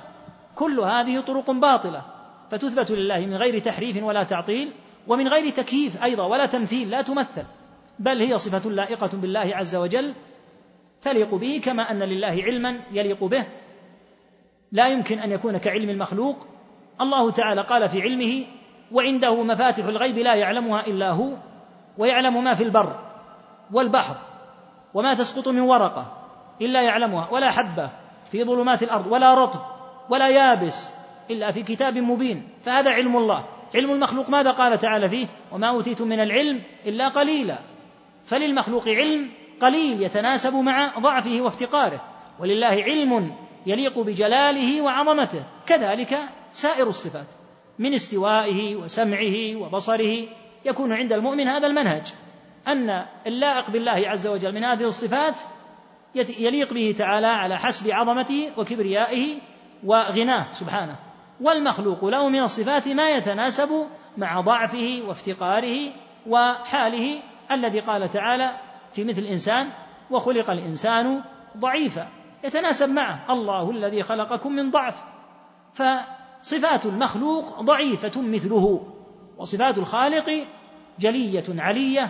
ولهذا احفظ آيتين في الأسماء وفي الصفات حتى تعلم أن أسماء الله تعالى لا يمكن أن تكون كأسماء عباده وأن صفاته لا يمكن أن تكون كصفات عباده. لما ذكر الله تعالى أسماءه ماذا قال؟ قال ولله الأسماء الحسنى ولم يقل الحسنة. الحسنى ما هي؟ اسم تفضيل يعني أحسن الأسماء لله تعالى فهي مدح لله تعالى. ولما ذكر سبحانه الصفات ماذا قال؟ ولله المثل الأعلى المثل أي الوصف. ما قال العالي؟ قال الأعلى. فعلمنا أن وصفه بالاستواء باليد بالسمع بالبصر أنه على ما يليق به. وأن الله تعالى إذا سمى بعض العباد بأنهم سميعون بصيرون إنا خلقنا الإنسان من نطفة أمشاج نبتليه فجعلناه سميعا بصيرا. السميع هنا ليس كالسميع في وصف الله. البصير هنا في المخلوق ليس كالبصير في وصف الله عز وجل فوصف الله لائق به واتخذها قاعدة القاعدة الكبرى في الأسماء والصفات هذه الآية. ليس كمثله شيء وهو السميع البصير. فليس لله تعالى مثيل بتاتا وهو السميع البصير. وهكذا ليس كمثله شيء وهو الذي استوى على عرشه. ليس كمثله شيء وهو الذي ينزل إلى سماء الدنيا في الثلث الأخير من الليل كل ليلة. ليس كمثله شيء وهو الذي له اليدان العظيمتان. وهكذا جميع الصفات. فهذه الآية قاعدة الأسماء والصفات. ليس كمثله شيء نفي لما لا يليق بالله عز وجل وهو السميع البصير إثبات. لهذا قال صلى الله عليه وسلم للصحابي الجليل الذي كان يصلي بسورة قل هو الله أحد وبسورة معها كان رجل من أصحاب النبي صلى الله عليه وسلم إماما. فكان إذا صلى بمن معه قرأ سورة قل هو الله أحد ومعها سورة. فقال له من يصلون خلفه كأن هذه السورة لا تجزئك إما أن تقتصر على قل هو الله أحد أو أن تقتصر على السورة الأخرى. قال أنا سأصلي بكم هذه الصلاة. يعني لن أصلي إلى هذه الصلاة إن رغبتم وإلا فانظروا غيري. هذا معنى معنى كلامه. قال سأصلي هذه الصلاة. فأخبروا النبي صلى الله عليه وسلم. فقال صلى الله عليه وسلم سلوه لأي شيء يصنع ذلك؟ ماذا قال الصحابي؟ لأنها صفة الرحمن وأنا أحبها. فقال صلى الله عليه وسلم حبك إياها أدخلك الجنة. الصحابي ماذا يقول؟ يقول لأنها صفة الرحمن. ما الذي في سورة قل هو الله أحد؟ نفي وإثبات. قل هو الله أحد إثبات. الله الصمد إثبات. لم يلد ولم يولد نفي. ولم يكن له كفوا أحد نفي. أقره صلى الله عليه وسلم على قوله إنها صفة الرحمن. فدل على أن صفات الله تعالى المنهج فيها أن تثبت ما أثبت الله وأن تنفي ما نفى الله فأقره على قوله إنها صفة الرحمن. ولهذا هذه السورة العظيمة تعدل ثلث القرآن كما جاء عنه عليه الصلاة والسلام في غير ما حديث. فيجب أن نثبت لله تعالى الأسماء والصفات على ما يليق بالله ولا يستوحش أحد من إثبات صفة إلا إذا كان يجعل لصفة الله شبيها. فيقول لا يليق بالله ذلك. لكن إذا قال إنها صفة تليق بالله ليست كصفة المخلوق علم أنها مثل ما نقول في علم الله. علم الله الذي لا يعزب عنه مثقال ذرة ولا في السماوات ولا في الأرض فنثبت لله العلم. ونثبت للمخلوق العلم الذي قال الله وما أوتيتم من العلم إلا قليلا. فليس علم المخلوق كعلم, كعلم الله. وهكذا ليس سمع المخلوق كسمع الله. وليس بصر المخلوق كبصر الله. وهكذا جميع الصفات. قال صلى الله عليه وسلم في هؤلاء المقسطين الذين يعدلون في حكمهم وأهليهم وما ولوا. هذه ثلاثة أمور. أخبر عليه الصلاة والسلام بأن هؤلاء المقسطين أهل العدل قد عدلوا فيها. الأول من يعدلون في الحكم فإليهم أمر الحكم كأن يكونوا قضاة أو أمراء أو ملوكا فإذا جاءهم الخصوم عدلوا وقلنا إن العدل لا يمكن إلا. لا يمكن أن يسمى عدلا إلا بتطبيق الشرع بمعنى أنهم يطبقون الشرع في الذين يترافعون إليهم فيكونون في هذه الحالة من أهل العدل هذا الموضع الأول الذي يعدلون فيه الموضع الثاني أن يعدلوا في أهليهم وهذه بشارة لكل مؤمن يعدل في أهله بأن ينال هذا المقام العظيم. لا يفرق بين الذكور والإناث. من ذريته فيعامل الذكور معاملة حسنة ويظلم البنات. لا يعامل الجميع بالعدل. لا يفرق بين من قد يكون عنده أكثر من زوجة فيعامل أبناء الزوجة الأولى معاملة تختلف عن معاملة أبناء الزوجة الثانية. هذا ظلم. وليس هذا من أهل العدل بل يعامل الجميع وإن كان عنده أكثر من زوجة فإنه يعدل أيضا بين زوجاته. يعاملهم جميعا بالعدل ويتعامل معه ولن يعرف العدل إلا إذا عرف الحقوق الواجبة عليه حيال أبنائه وبناته وزوجاته وهذا مما ينبغي أن يتعلم حتى يوفيهم الحقوق. الذين يعدلون في حكمهم وأهليهم وما ولوا كل شيء تتولى عليه كما سيأتينا في حديث كلكم راع فإنك تعدل فيه. حتى لو كانت ولاية محدودة جدا. يعني مثل هذا المسجد الآن. تنظيفه أمانة في عنق الذي وكل إليه تنظيفه. وإذا أردت أن تعرف أنه أمانة فتأمل. لو أنه أهمل المسجد. وصار بيت الله عز وجل إذا أراد الناس أن يصلوا فيه وجدوا فيه القدر ووجدوا فيه الدنس. ألا يكون ظلما منه؟ بلى. وهكذا من وكل إليه أدنى ولاية وإن كانت شيئا قاصرا. ولهذا يأتينا الحديث كلكم راعي. كلكم راع وكلكم مسؤول عن رعيته. فالحاصل أن هؤلاء الذين يعدلون يكونون بالمقام هذا. وقليل ما هم الذين يعدلون. قليل. قليل أهل العدل فاحرص على أن تقيم الأمر بعيدا عن الهوى لأن الإنسان مثلا قد يحب بعض أبنائه أكثر من بعض. قد يحمله حب أبنائه الصغار أو الكبار أو أبنائه من الزوجة الأولى أكثر من الثانية أو العكس. قد يحمله على أن يعاملهم معاملة معينة أو أن يعطيهم اموالا لا يعطيها الآخرين. فهذا مجانب للعدل. ولهذا لما أراد بشير والد النعمان رضي الله عنهما أن يعطيه أراد أن يعطيه مرة عطية دون إخوته. جاء للنبي صلى الله عليه وسلم ليشهده. فقال عليه الصلاة والسلام أكل, أعطي أكل أولادك أعطيت مثل هذا؟ قال لا. قال اتقوا الله واعدلوا بين أولادكم. أشهد على هذا غيري فإني لا أشهد على جور. قال أيسرك أن يكونوا في برك سواء؟ قال نعم. فأمره أن يعدل. فإذا عدل فإن ذلك سبيل من, سبيل من سبل أن يبر جميع الأبناء والبنات أن يبروا الوالد لأنه عدل فيهم. فالحاصل أن العدل واجب على المؤمن في بيته واجب على رئيس الموظفين في الدائرة واجب على من عنده ولاية أكبر كالوزارة أو الإمارة أو الولاية العامة من ملك أو رئاسة دولة أو غيرها يجب عليه أن يعدل ولن يعدل ثم لن يعدل ثم لن يعدل إلا إذا طبق الشرع. فأما إذا استعمل وسيلة غير وسيلة الشرع فإنه جائر بعيد عن العدل.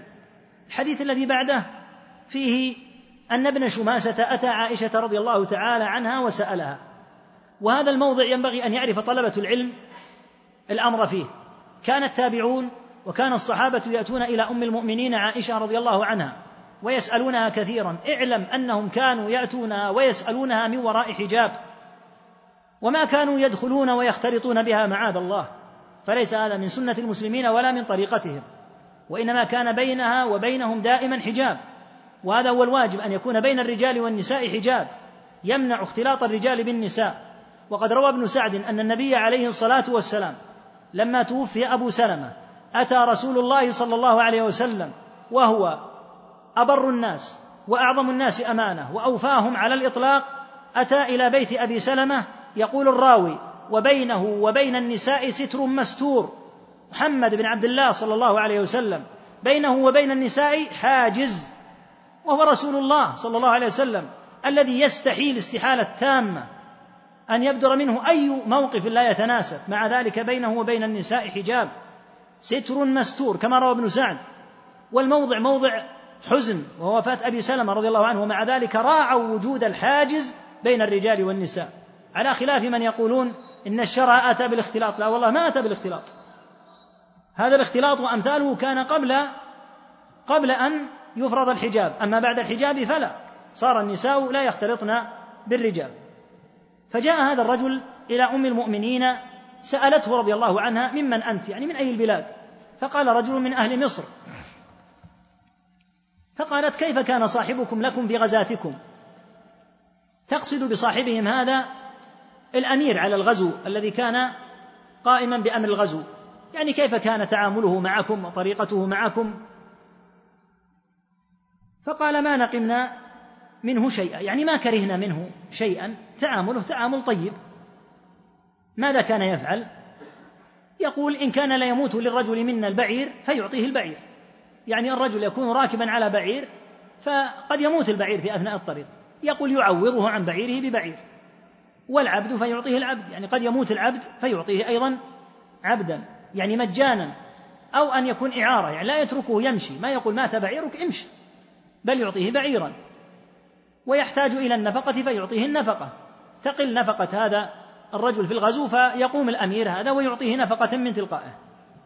فقالت أم المؤمنين عائشة رضي الله عنها أما إنه لا يمنعني الذي فعل في محمد بن أبي بكر أخي أن أخبرك ما سمعت ما سمعت من رسول الله صلى الله عليه وسلم. محمد بن أبي بكر قتل في مصر. وللوالي هذا تعلق بقتله. فقالت مع أنه قتل أخي لكني سأكون منصفة وأخبرك بما قال النبي صلى الله عليه وسلم في من يحسنون التعامل مع رعيتهم. سمعت رسول ما سمعت من رسول الله صلى الله عليه وسلم يقول في بيتي هذا اللهم من ولي من أمر أمتي شيئا فشق عليهم فاشقق عليه. ومن ولي من أمر أمتي شيئا فرفق بهم فارفق به. المشقة هي إدخال الشدة على الرعية. دعا صلى الله عليه وسلم على كل من تولى أمرا من أمور أمة محمد صلى الله عليه وسلم فشدد على الأمة وتسلط عليها دعا عليه أن يشدد الله تعالى عليه وأن يشق عليه. ودعا صلى الله عليه وسلم لمن رفق بالرعية وكان بهم رحيما وصبورا ومتحملا وحريصا على إيفاء حقوقهم ورفيقا بهم. دعا بهذه الدعوة العظيمة وأكرم بها من دعوة. ومن ولي من أمر أمتي شيئا فرفق بهم فارفق به. وإذا رفق الله تعالى به فما أسعده. ولهذا كل من تولى ولاية صغيرة أو كبيرة فليحرص كل الحرص على الرفق بمن تحته. نعم يعدل. ولا ولا يجامل احدا في الحق. ولا يحابي لكن عليه بالرفق. ففي الحديث أنه صلى الله عليه وسلم قال لا يكون الرفق في شيء إلا زانه ولا ينزع من شيء إلا شانه. عليك بالرفق. ترفق بالناس. ترفق. قد لا يكون عندك الآن أنت ولاية. قد تكون صغيرا. قد يبتليك الله بولاية فيما بعد. ارفق بالناس. عليك بالرفق. وتذكر هذا الحديث. وتذكر هذه الدعوة النبوية العظيمة. ترفق بالناس. واحرص. كل الحرص على أن تحسن التعامل معهم. وأن تتحمل منهم إلا أن يكون للشرع حكم فتنفذه فيهم لا تجامل ولا تحابي. لكن ما دام للرفق مجال فارفق. ولهذا الأنظمة الآن الموجودة في الدوائر الحكومية وفي الجامعات وفي غيرها التي تتيح للمجالس أمر النظر إلى من يرفعون حاجاتهم.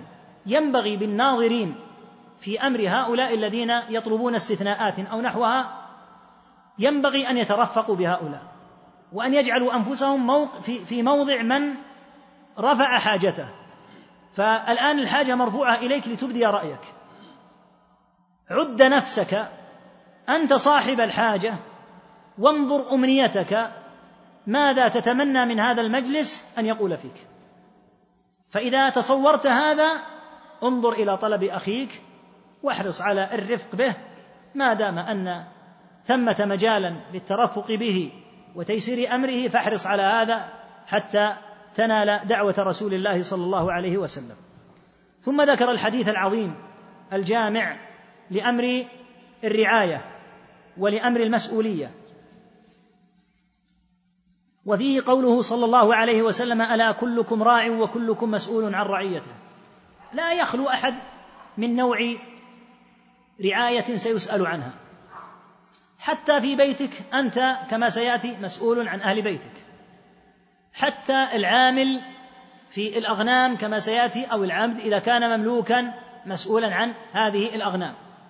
وحتى مثل ما قلنا لك من يتولون حتى أمر التنظيف أو نحوه هم مسؤولون عن أمانتهم. ألا كلكم راع وكلكم مسؤول عن رعيته. ثم بدأ بالرأس وهو الأمير. فالأمير الذي على الناس لأنه مسؤول عن الناس كلهم. الأمير يتميز بماذا؟ بأنه مسؤول عن كل الناس. فإذا كان عدد الناس مئة مليون وهو الأمير فكلهم سيسأل عنهم في القيامة. لهذا قال الفضيل بن عياض رحمه الله تعالى للرشيد في الحج لما طلب الرشيد رحمه الله من الفضيل أن يعظه. قال ترى هؤلاء الناس يعني من الحجاج يأتون في القيامة كل رجل كل رجل يسأل عن نفسه وأنت تسأل عنهم كلهم. يقول الآن كل رجل سيسأل عن نفسه لأنه من أفراد الرعية. أما أنت فأنت الخليفة وأنت أمير المؤمنين ستسأل عن هؤلاء كلهم. فبكى الرشيد رحمه الله لعظم الكلمة عظم الموقف. الواحد من هؤلاء يرجع إلى بلده لن يسأله الله تعالى إلا عن نفسه أو عن من تحت يده إن كان له ذرية أو مماليك أو نحوه. أما أنت فكل هؤلاء الذين سيرجعون إلى بلدانهم ستسأل عنهم كلهم. فلهذا بدأ به فقال فالأمير الذي على الناس راع. وهو مسؤول عن رعيته ثم بدا بالمسؤولية التي لا يكاد يخلو منها مسلم. والرجل راع على أهل بيته أنت في أسرتك أهل بيتك من تحت يدك من الزوجات والبنات والأبناء أنت راع فيهم. وهو مسؤول عنهم من جهة تربيتهم وإقامة حكم الله تعالى في المنزل. وأن يكون المنزل لا يمكنون فيه من المحرمات. وأن يكون المنزل قد ربوا فيه التربية الإيمانية وأن تقوم عليهم بالنفقة الواجبة عليك من كسوتهم فإن هؤلاء في ذمتك. من يطعمهم؟ من يتولى أمرهم في علاجهم في دوائهم؟ أنت المسؤول عنهم. فأنت مسؤول عن نفقتهم عن كسوتهم عن إيوائهم في منزل عن دوائهم ونحو ذلك. والرجل راع على أهل بيته وهو مسؤول عن رعي عن رعيته. والمرأة وهي الزوجة مع أنها ضمن الرعية للرجل والمرأة راعية أين؟ على بيت بعلها وولده وهي مسؤولة عنهم. المرأة مسؤولة عن البيت وليست مسؤولة عن النفقة فليست المرأة ملزمة بأن تذهب عن تبحث عن وظائف وأن تنافس الرجال فيها. يجب أن ينفق عليها فإن كانت بنتا فنفقتها على أبيها. وإن كانت زوجة فنفقتها على زوجها وإن كانت أما فنفقتها على ابنها. ولا تترك حتى تبحث عن وظيفة. الأصل أن عملها داخل بيتها. فإذا كان بالإمكان أن تجمع بين عملها في بيتها وبين عمل في الخارج يتناسب مع سترها وحيائها وحشمتها فلا بأس. لكن الأصل ليس أن تعمل في الخارج. الأصل أن تعمل في بيتها. ولهذا قال صلى الله عليه وسلم والمرأة راعية على بيت بعلها بعلها هو زوجها وولده مسؤولة عن هؤلاء الصغار هي لأن الزوج يذهب يكدح منذ الصباح. قد لا يرجع إلا في آخر النهار. قد يسافر فلا يستطيع أن يقوم بأمر الصبيان علاجهم تنظيفهم إطعامهم لا يستطيع ذلك. هو يأتي بالمؤن وبالأرزاق ويضعها في البيت. المرأة تتولى الطبخ وتتولى تمريض الصغار وتتولى إطعامهم وكسوتهم وتنظيفهم وإلباسهم ملابسهم. وهذا الحديث من ضمن الأدلة الكثيرة على أن المرأة ملزمة بأن تعمل في بيتها. أن الأصل أن عمل البيت من مسؤولية المرأة فهو من مسؤوليتها. لكن قال بعض أهل العلم إن كان مثلها ممن يخدم فإنها يؤتى لها بمن يخدمها ويعينها. لكن مهمتها هي هي في البيت. من يرضع الصغار؟ من يتولى أمر إطعامهم؟ من يتولى أمر كسوتهم؟ من يتولى أمر تربيتهم؟ واعطائهم الحنان؟ ليس العاملة الأم. لا بد أن تتولى هذا.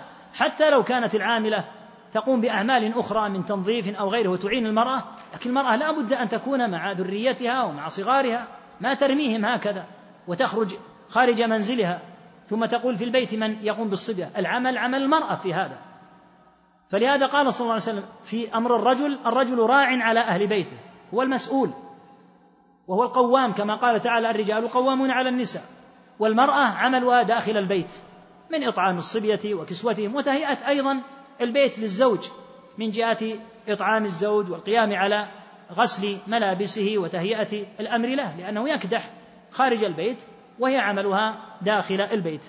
هذا هو الوضع السوي والفطرة السوية التي كان عليها المسلمون منذ بعثته عليه الصلاة والسلام. قال والعبد راع على مال سيده وهو مسؤول عنه. العبد قد يكون في أغنام قد يكون في الحقل في الزراعة قد يكون في البيع والشراء في مال سيده فهو مسؤول عن مال سيده هذا الذي هو مستأمن عليه. والعبد راع على مال سيده وهو مسؤول عنه. ثم قال ألا فكلكم راع وكلكم مسؤول عن رعيته. يعني جميع هؤلاء الأمير والأب والزوجة والعبد كلهم مسؤولون عن رعيتهم. ولهذا جاء عن عمر أو عن ابنه رضي الله عنهما جميعا أنه مر في أثناء سفره ورأى راعي غنم قد أنزل الأغنام في موضع ترتع فيه وثمة موضع أفضل منه. فناداه وقال يا راعي الغنم ويلك. إني سمعت رسول الله صلى الله عليه وسلم يقول كلكم راع وكلكم مسؤول عن رعيته. يعني رأى هذا نوعا من التفريط لأنه لم يذهب بالأغنام إلى الموضع الذي هو أكثر خصبا وأكثر عشبا وجعلها في موضع آخر. قال هذه الأغنام في ذمتك وأنت مسؤول. فالحاصل أن المسؤولية عامة والمؤمن ينبغي أن يسأل الله ونسأله تعالى المعونة. الرعاية في هذا عظيمة. كل أحد لا حتى لو لم تكن عنده ولاية ولو لم يكن رئيسا لأناس أو مديرا أو غيره فإن عنده أهله وذريته والله تعالى سائله عن هذه الرعية.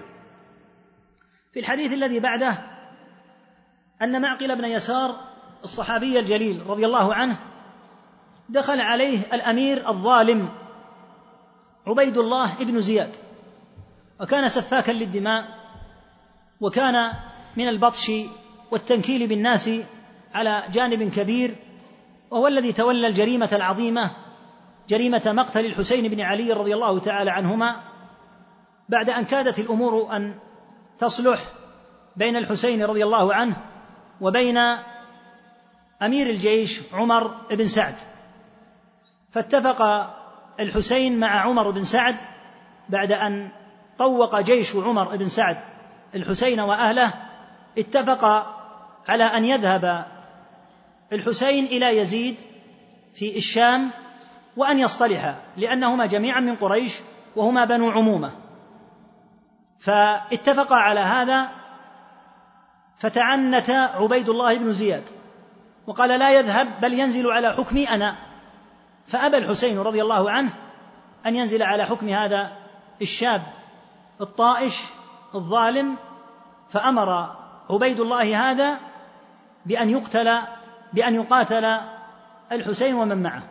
فقتلوا رضي الله تعالى عنهم وأرضاهم على يد هذا المتعنت الظالم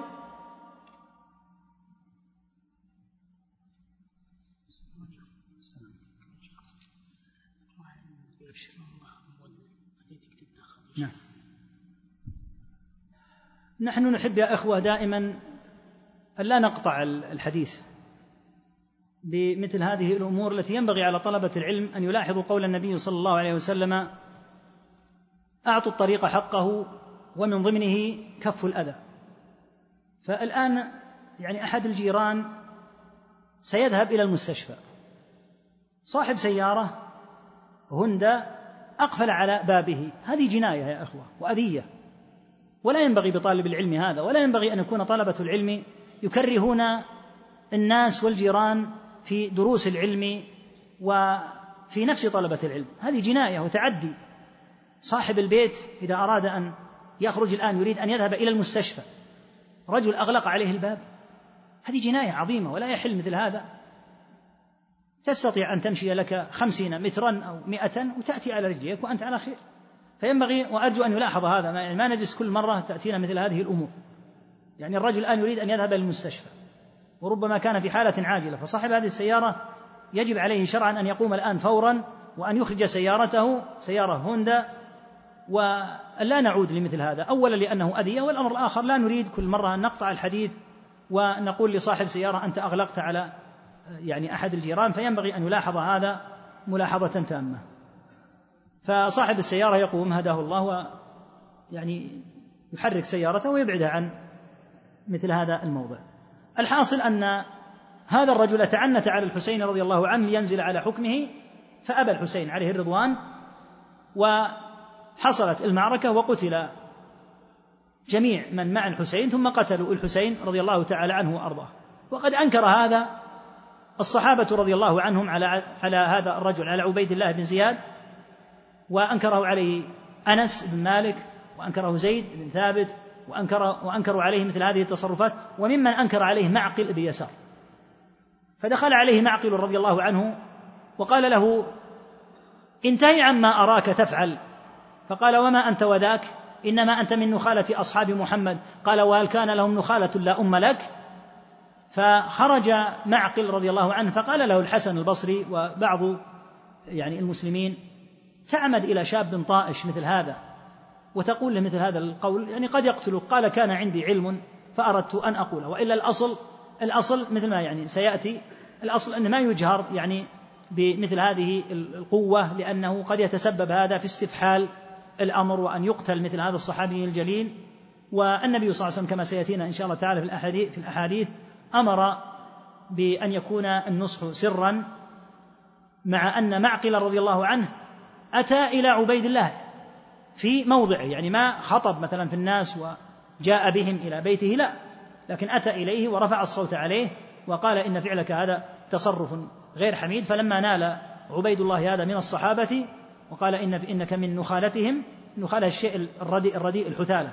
قال هل فيهم نخالة لا أم لك؟ يعني كيف تقول هذا الكلام في أصحاب النبي صلى الله عليه وسلم؟ فخاف الحسن البصري وبعض المسلمين خافوا عليه أن يقتله لأنه رجل طائش والذي قتل أمر بقتل الحسين بن علي يمكن أن يقتل معقل أن يقتل معقلا. فالحاصل أن عبيد الله بن زياد هذا زار معقل بن يسار.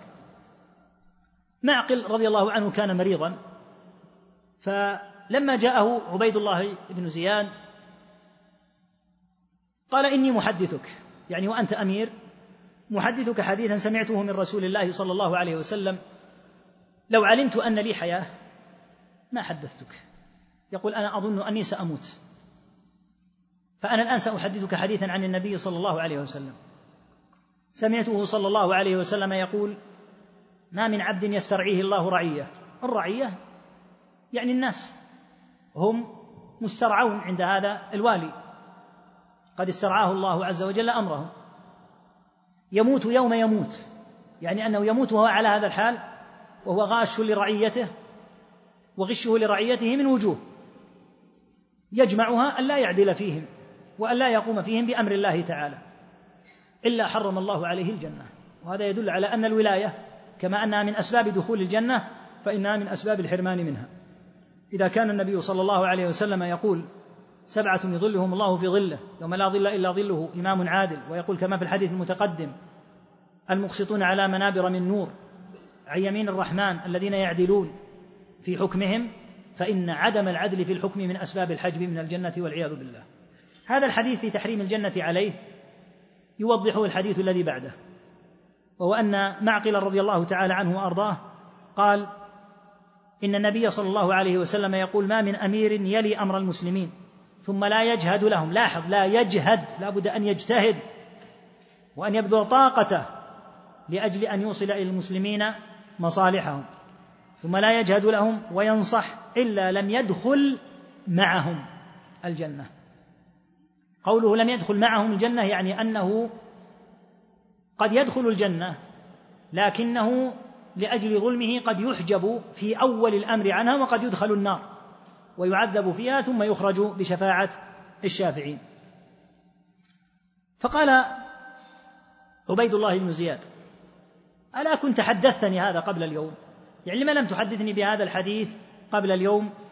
فقال ما حدثتك؟ أو لم أكن لأحدثك. كان غضبان رضي الله تعالى عنه منه ومن تصرفاته ولا يؤمن أصلا لو حدثه أن يقوم بقتله.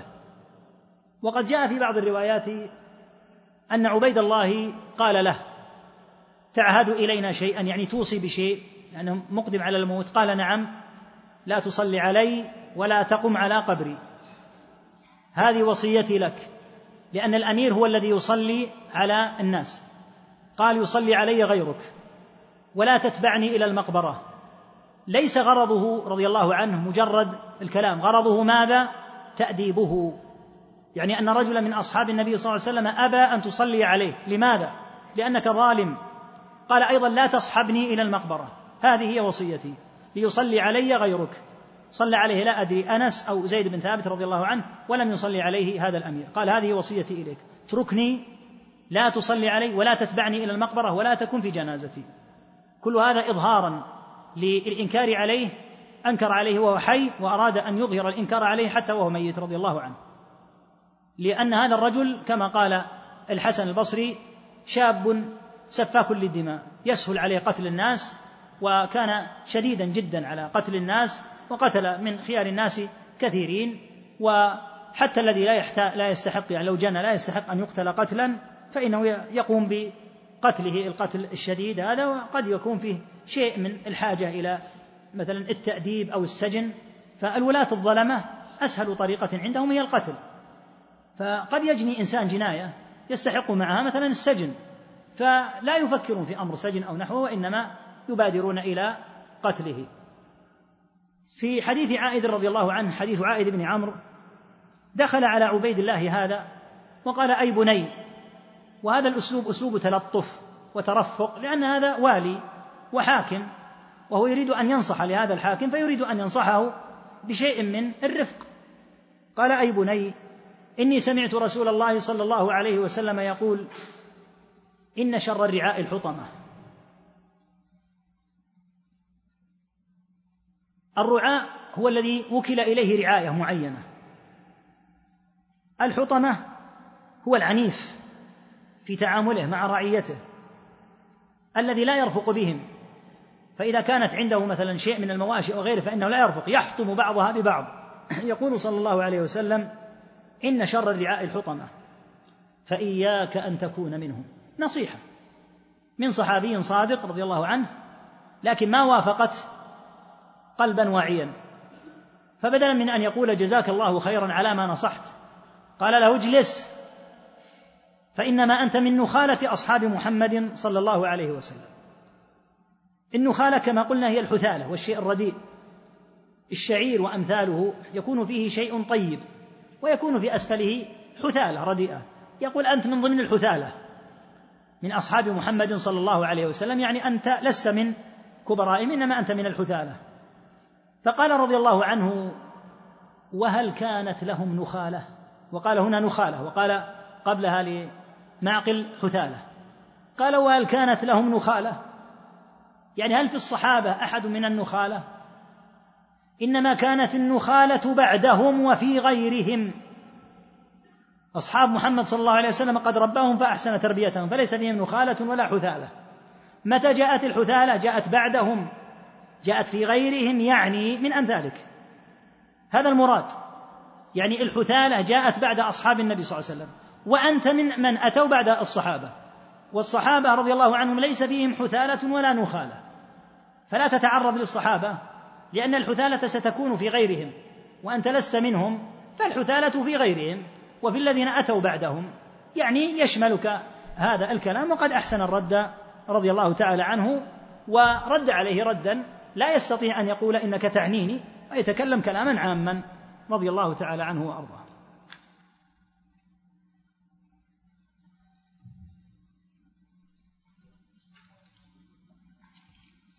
الأخ يسأل يقول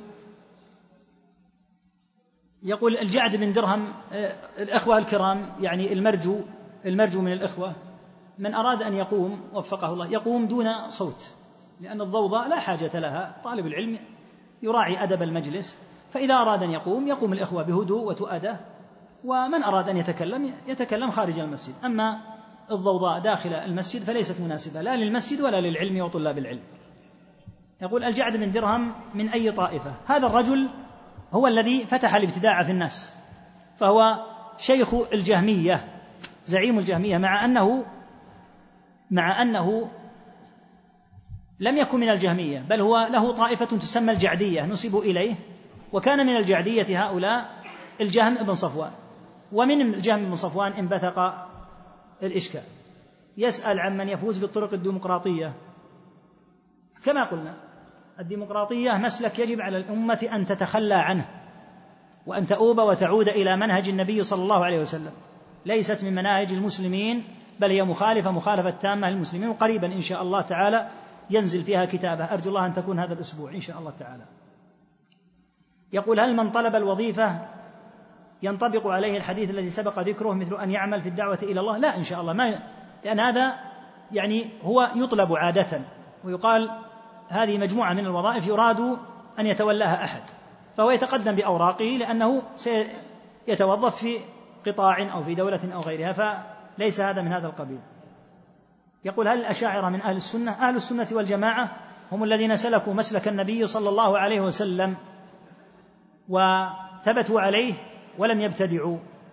فمن خالف ما عليه الصحابة رضي الله عنهم فإنه لا يكون على منهج أهل السنة. فالأشعرية عندهم إشكال من جهة الإيمان حيث نحوا منح المرجئة وعندهم إشكال من جهة القدر حيث نحوا منح الجبرية وعندهم إشكال من جهة الصفات حيث نفوا كثيرا من الصفات. والذي بقوا عليه فيما وافقوا فيه أهل السنة مثل قولهم في الصحابة فهو قول سليم ومثل قولهم في أمور الآخرة والقبر ونعيمه وعذابه فهو قول سليم. والواجب عليهم أنهم كما وافقوا أهل السنة في هذه الأبواب أن يتركوا ما خالفوا فيه أهل السنة وأن تكون الأمة أمة واحدة لأن الجميع متفق على أن الصحابة على منهج صحيح سوي فالواجب أن تعود الأمة إلى عقيدة الصحابة رضي الله تعالى عنهم وأرضاهم. يقول هل يجوز في الدعوة أن يتخذ أمير كما يفعلون في بلادنا ويدعون إلى الإمارة من كل أمور الدعوة ويتعصبون إليه؟ أما أمير فلا لكن أن يكون للدعوة أحد يقوم بإدارتها وترتيب أمر الدعاة وترتيب أمر مثلا الكلمات والدروس نعم. لكن أن تكون على شكل إمارة وكأنها بيعة ويؤتمر به لا. لأن هذا المدير يمكن أن يزال ويؤتى بمدير آخر. أما إذا كانت إمارة فالإمارة فيها بيعة والبيعة لازمة. لا يحل أن يزال هذا الأمير إلا إذا جاء منه ما ينقض أمر بيعته. أما الإدارة يكون مديرا أو رئيسا في الدعوة هذا أمره لترتيب الدعوة. أما أن يتعامل معه معاملة الأمير فلا. يقول هناك من يمنعون السترة في المسجد بين النساء والرجال. يقول لم يكن هناك حاجب لم يكن هناك حجاب. سمعت الحديث سمعت الحديث سمعت الحديث أن النبي صلى الله عليه وسلم أتى وبينه وبين جاء عليه الصلاة والسلام في, في لما توفي أبو سلمة وبينه وبين النساء ستر مستور. وإذا وجد في موضع فيه أفضل من وطئت قدماه الثرى صلى الله عليه وسلم حجاب بين الرجال والنساء وفي الرجال رسول الله فما بالك بمن يأتي بعدهم؟ هل يكون أحد أطيب قلبا وأبعد عن الريبة؟ أبعد الناس عن الريبة على الإطلاق والذي لو قيل فيه ريبة لكفر القائل هو رسول الله. لو قال أحد فيه أدنى كلمة في أمانته حاشاه صلى الله عليه وسلم لكفر كفرا. ما يقال أساء يخرج من الملة. لو قال في أمانة رسول الله صلى الله عليه وسلم شيئا ومع ذلك هناك حاجب حاجز بين الرجال وبين النساء. فمن يقول مثل هذا لم يقف على الأحاديث. وثمة أحاديث أيها الإخوة كانت قبل الحجاب. يعني هناك بعض الأحاديث لا شك أن فيه اختلاطا بين الرجال والنساء لكنها قبل الحجاب. فلما نزل الحجاب لما تزوج النبي صلى الله عليه وسلم بزينب أم المؤمنين في عام خمس صار فيه ستر بين الرجال وبين النساء فلا ينبغي مثل هذا لا ينبغي أما صلاة الرجال والنساء في مسجد النبي صلى الله عليه وسلم الذي سئل عنه. فتعرف كيف كانت صلاة النساء؟ كان النبي صلى الله عليه وسلم إذا صلى كما في البخاري مكث في موضعه وقامت النساء من فورهن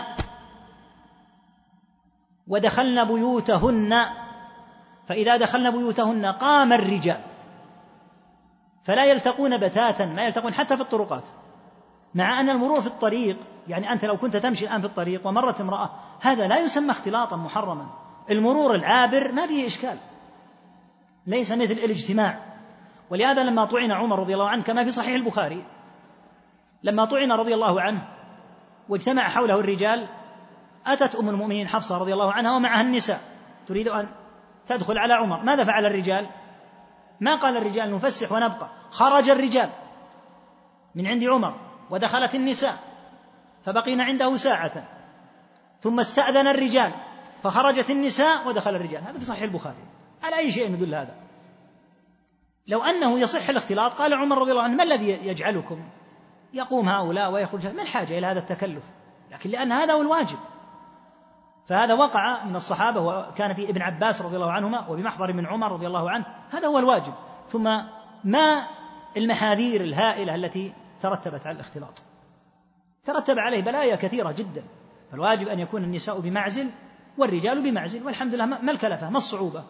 هو مجرد موضع يكون للنساء مدخل وللرجال مدخل. وقد قال صلى الله عليه وسلم كما في الطيالسي لما بنى مسجده جعل بابا وقال لا يلجن مع هذا الباب من الرجال أحد حتى يكون مدخلا خاصا بالنساء. كلها أحاديث دالة على أن النساء يكن بمعزل. فأما صلاتهن فكما سمعت كان النساء يخرجن مباشرة وإذا دخلن بيوتهن قام الرجال. فما كان فيه اختلاط من قال إن هذا نوع من الاختلاط؟ يسأل نفس السؤال الأخ يقول العمل هل طلب طلب الوظيفة أو نحوه؟ هل هو من طلب الإمارة؟ لا هذه وظائف عادية. وكل موظف يا إخوة كل موظف يأتي لا يعطى وظيفة قيادية دائما لذلك يعني استرح. ليس هذا من ما هنالك أحد يتوظف يقول تخرجت من الجامعة تعال كن رئيسا مباشرا للدائرة. ما, ما يفعل هذا. أول ما يأتي يترقى في سلم الوظائف. يكون موظفا عاديا مرؤوسا وعليه يعني مدير. فما تكون من طلب الإمارة وإنما وظيفة عادية هذه. يسأل عن نفس الوضع ما يتعلق بالحكم الديمقراطي مثل ما ذكرنا لك ليس هذا من الإسلام في سبيل. السؤال الأخ يسأل سؤالا جيدا. يقول كيف نجمع بين قوله صلى الله عليه وسلم لا تسأل الإمارة وقول يوسف عليه السلام اجعلني على خزائن الأرض هذا من؟ نبي من أنبياء الله وأنبياء الله مسددون بالوحي. والله عز وجل وفقهم توفيقا. فلا تقس نفسك على النبي فالأنبياء وضعهم آخر وإلا فنعم. ولهذا قال بعض أهل العلم في مسألة قد تكون يعني نادرة قالوا إنه لو علم أن موضعا من المواضع لن تسد الحاجة فيه إلا بأن يتقدم كفء. ويقول هذا الموضع أمروني فيه أو اجعلوه إلي. لأن الموجودين ليس عندهم القدرة على القيام بالأمر وأنا عندي قدرة وأنا لا أطلب هذا من باب الإمارة. لكن لأني أعلم أن إمكانيات الموجودين لا يمكن أن تقوم بسد هذا الموضع. من أهل العلم من قال إذا كان هذا غرضه فإنه يستثنى. لأنه في هذه الحالة طالب لإيش؟ لمصلحة الأمة لا لمصلحته. لكن هذه مسائل نادرة جدا ويندر أن يعني يسلم منها. فلو وجدت لو وجدت لكانت حالة استثنائية. لكن الأصل كما ذكرنا. يقول الأخ أول من أنكر الصفات هو الجعد بن درهم أم جهم بن صفوان؟ الذي أنكرها أولا هو الجعد وهو شيخ الجهم بن صفوان. لكن الجعد بن درهم لم يمكن وقتل. الجهم بن صفوان تمكن من نشر المقالة ولهذا نسبت المقالة إليه. وإلا فالجهم كان تلميذا من تلامذة هذا آه، الضال. يقول هل ينصح من عرف في نفسه ضعف في القيامة عن الزواج في القوامة عن الزواج بثانية؟ الله تعالى اشترط في هذا العدل فإن خفتم ألا تعدلوا فواحدة. فإذا كان يخشى ألا يقوم بالأعباء فإنه ليس له أن يقدم على هذا حتى يتأكد من نفسه أن لديه القدرة. يقول كيف نرد على الذين يدعون إلى الخروج على الحكام والفتنة والمظاهرات؟ نرد عليهم بمنهج أهل السنة أن هذا ليس من منهج أهل السنة. منهج أهل السنة ليس الخروج على الحاكم منهج أهل السنة السمع والطاعة في المعروف وإذا أمروا بمنكر لم يوافقوا ونصحوا الحاكم وأبقوا بلدانهم وجماعتهم ما يهدمون بيوتهم على رؤوسهم. ليس هذا من منهج أهل السنة أن إذا وجد عند الحاكم خلل أن ندمر البلاد بأسرها ونشرد النساء وندمر بلاد المسلمين لأن الحاكم ظالم. هذا ليس حلا. هذا يضعف الأمة أكثر. فالظن بأن هذا هو الذي سيكون علاجا ليس بصحيح. هذا يزيد الأمة ضعفا. نفس السؤال الأخ يسأل عن سؤال يوسف عليه السلام. نفس الوضع. نعم.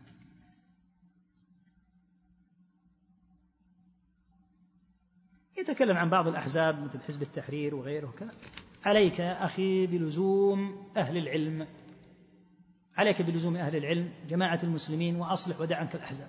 الأحزاب ما زادت الأمة إلا ضعفا فالمنتمون إلى الأحزاب ينبغي أن ينصحوا وأن يوجهوا وأن تكون قوة الأمة لا متحزبة. يعني هؤلاء الذين تحزبوا صار عندهم قوة وعندهم شباب وهؤلاء كذلك وهؤلاء كذلك. أرأيت لو اجتمع هؤلاء كلهم وصاروا يصدرون عن علم وعن مشورة أهل العلم. كيف تكون قوة الأمة؟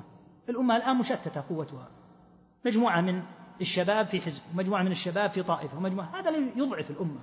لكن لو كانت هذه القوة كلها تحت سنة ووفق منهج علم تقوى الأمة. أما أن كل شخص يضع له جماعة ثم يختلف اثنان في هذه الجماعة فتنشق عن هذه الجماعة جماعة ثم عن تلك الجماعة جماعة هذا ضيع الأمة. ضيع الأمة وأوهن ضعفها والواجب على الجميع أن يتقي الله وأن تجتمع هذه القوة قوة الشباب وخبرة الكهول وهذه الخبرات الكثيرة. فتكون الأمة كما أمرها الله عز وجل إن هذه أمتكم أمة واحدة وأنا ربكم فاتقون. وأجب أن يتقى الله وأن تكون الأمة واحدة ما تقطع وتبتر على هذا الحاصل الآن. الأخ يقول هل من أسماء الله الساتر؟ قول العامة يا ساتر ينبغي أن يقال يا ستير لأن هذا هو الثابت. إن الله حيي ستير. يقال يا ستير هذا اللي ثبت. الأخ يقول قول مسلم رحمه الله ماذا يعني بقوله حاء؟ حدثنا قتيبة بن سعيد قال حدثنا ليث حاء. هذا أخي تحويل للسند. فيقول حدثنا قتيبة قال حدثنا ليث. ثم يروي عن تلميذ من تلاميذ ليث فيقول وحدثنا فلان عن ليث وحدثنا فلان وفلان عن ليث حاء ثم إذا جمع الأسانيد المروية عن ليث قال قال ليث حدثنا مثلا سعيد بن المسيب عن أبي هريرة يعني يجمع الروايات عند العالم الذي وقفت عنده. فمثلا لو قال البخاري. حدثنا عبد الله بن يوسف قال حدثنا مالك عن نافع حاء. ثم يروي رواية أخرى بسند عن نافع. ثم رواية أخرى فيقول حاء يعني يجمع جميع الأسانيد حتى تصل إلى نافع. فإذا اجتمعت جميع الأسانيد عند نافع قال قال نافع. حدثنا ابن عمر يعني بجميع الأسانيد السابقة أن النبي صلى الله عليه وسلم قال كذا.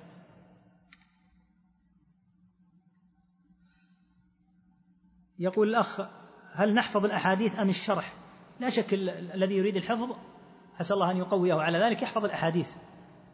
آه، سأل أيضا عن معنى كلمة حدثنا. كلمة حدثنا يعني كان التلاميذ يأتون عند العالم فيقول العالم حدثنا فلان كأن يقول نافع مثلا حدثنا مالك رحمه الله بن أنس في المدينة. يقول لتلاميذه إذا أتوا في مسجد النبي صلى الله عليه وسلم يقول حدثنا نافع. فإذا يحيى بن يحيى رحمه الله تعالى أراد أن يحدث يقول حدثنا مالك يعني في المسجد أن نافعا حدثه أن ابن عمر رضي الله عنه رضي الله عنهما قال كذا وكذا. هذا معنى حدثنا. يقول الأخ عن الشرح شروح مسلم كثيرة شروح مسلم كثيرة وإن كانت ليست أكثر من شروح البخاري البخاري شروحه أكثر من شروح مسلم.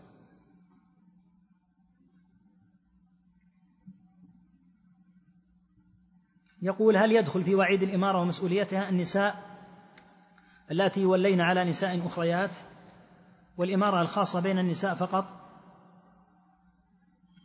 المرأة إذا كانت مسؤولة عن نساء في مثل بعض يعني الجهات التي يكون فيها نساء كمديرة المدرسة مثلا هي تكون مسؤولة وتكون قد رعت وهذا النوع من الولاية للنساء يجوز لأنه ولاية عامة أو خاصة. ولاية خاصة. الولاية الخاصة للنساء لا بأس بها. كأن تكون على مجموعة من النساء لأنه لا يصلح أن يكون رجلا أن يكون الرجل هو المدير للنساء. لأن هذا يؤدي إلى الاختلاط. فتكون امرأة قائمة عليهم. في هذه الحالة تكون مسؤولة. ويسألها الله تعالى. يقول عن الدعاء لولي الأمر ويبالغون في ذكر اسمه لا شك انه ينبغي أن يدعى لولي الأمر لكن اختلف أهل العلم هل يدعى له في الخطبة؟ محل خلاف بين أهل العلم رحمهم الله فمنهم من يقول يدعى له في الخطبة خطبة الجمعة آه، ومنهم من يقول الخطبة الأصل أن يدعى فيها لعموم المسلمين. والأمر فيها كما قال شيخ الإسلام مسألة محل اجتهاد لكن الدعاء للحاكم بالتوفيق وصلاح البطانة حق على الأمة. حتى والمرء ساجد في آخر الليل. يدعو لهؤلاء بالتوفيق وصلاح البطانة لأنه في الواقع داع للأمة أن يتولى الله تعالى أمرها وأن يرحم ضعفها وأن يجعل ولاتها في من يخاف ولايتها في من يخاف ويتقي. فأما في ما يتعلق بخطبة الجمعة فيرجح كثير من أهل العلم ونص عليه الفقهاء بعض الفقهاء في كتب الفقه ومنهم من يقول إن خطبة الجمعة الوضع فيها غير الوضع في الدعاء العام. الدعاء العام لا إشكال فيه. يجب الدعاء للحاكم بالتوفيق وصلاح البطانة. لهذا قال الإمام أحمد رحمه الله إني لا أدعو له وأرى ذلك واجبا علي. يدعى له. لكن هل يدعى له في خطبة الجمعة هو محل الخلاف؟ فمن؟ فإذا دعي له في خطبة الجمعة فإنك تؤمن. تدعو الله تطلب من الله تؤمن على هذا الدعاء أن يجعل الله تعالى هؤلاء الولاة رحمة على أمتهم وأن يوفقهم. يعني إذا دعي لهم بأن يطبقوا الشرع. دعوة طيبة جدا. فبعض الناس حساس يعني إذا دعي للحاكم. إذا دعي له بأن يوفق وأن يجعله الله تعالى مقيما للشرع وأن يجعله الله تعالى رحمة للرعية. دعاء طيب ما في إشكال. ما الذي يجعل بعض الناس يكون عنده شيء من الحساسية؟ بل ينبغي أن يدعى لهم بالتوفيق وصلاح البطانة.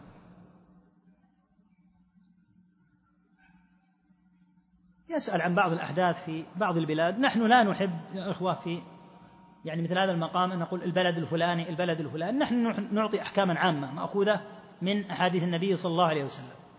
فإذا عرف طالب العلم القاعدة عرف ما الذي ينبغي أن يكون في هذا البلد وفي ذاك البلد وفي ذاك البلد بشكل عام. أما البلد الفلاني والبلد الفلاني فنجتنب الجواب عليه. يقول هل تجب النفقة على الزوج إذا كانت الزوجة عند أهلها قبل أن يولم؟ تلزمه النفقة إذا آه، انتقلت إلى بيته. فما دامت عند أهلها يعني لم تبدأ بعد حياتهم الزوجية.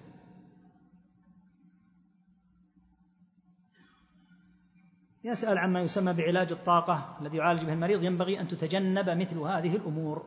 كل هذه الأمور ينبغي أن تجتنب واللعب والعبث الحاصل هذا ينبغي أن يجتنب. العلاجات واضحة وجلية والأساليب التي في اللعب على الناس ينبغي أن يكف عنها. إذا لم يكف عنها فأنت كف.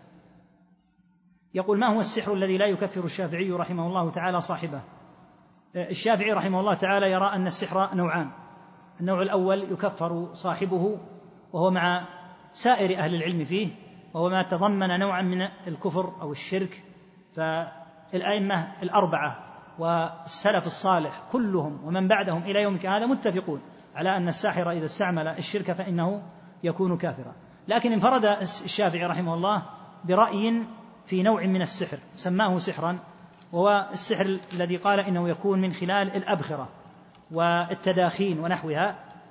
قال هذا لا يكفر به صاحبه وإن قتل به فهو نوع جناية نوع جناية لأنه ليس فيه سحر آه، ليس فيه يعني دعاء للكواكب كما يفعل أهل بابل وليس فيه تقرب للشياطين. يقول فهذا لا إشكال فيه. فأهل العلم رحمهم الله أبو حنيفة ومالك والشافعي وأحمد رحم الله الجميع والشافعي رحمه الله متفقون على أنه إذا تضمن كفرا فإنه لا إشكال في أنه شركا فإنه يكفر الساحر. لكن الشافعي رحمه الله يرى أن ثمة نوعا من السحر يعمله بعضهم يسمى سحرا أنه نوع من الأبخرة تؤثر بإذن الله تعالى في المريض وقد تؤدي إلى قتله فيقول هذا نوع جناية. فخلافهم ليس في الأمر المجمع عليه. وهو السحر الكفري بالتقرب إلى الشياطين أو إلى الكواكب لكن انفرد رحمه الله تعالى بهذا الرأي يقول هذا ما فيه سحر. يعني لو أنك أثرت في إنسان بمادة كيميائية الآن هذه المادة الكيميائية إذا شمها حصل له نوع من الأذية أو القتل. يقول هذا نوع جناية وليس بسحر.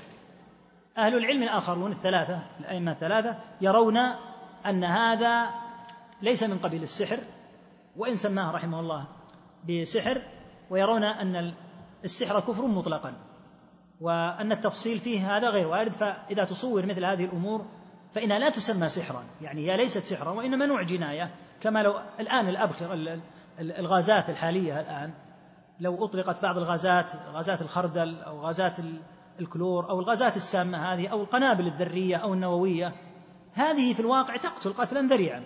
لكن هل هي سحر؟ هي نوع من وسائل القتل وليست نوع سحر. الشافعي طبعا هذه الأمور لم تكن في زمنه قطعا لكن يرى أنه يمكن من خلال الأبخرة.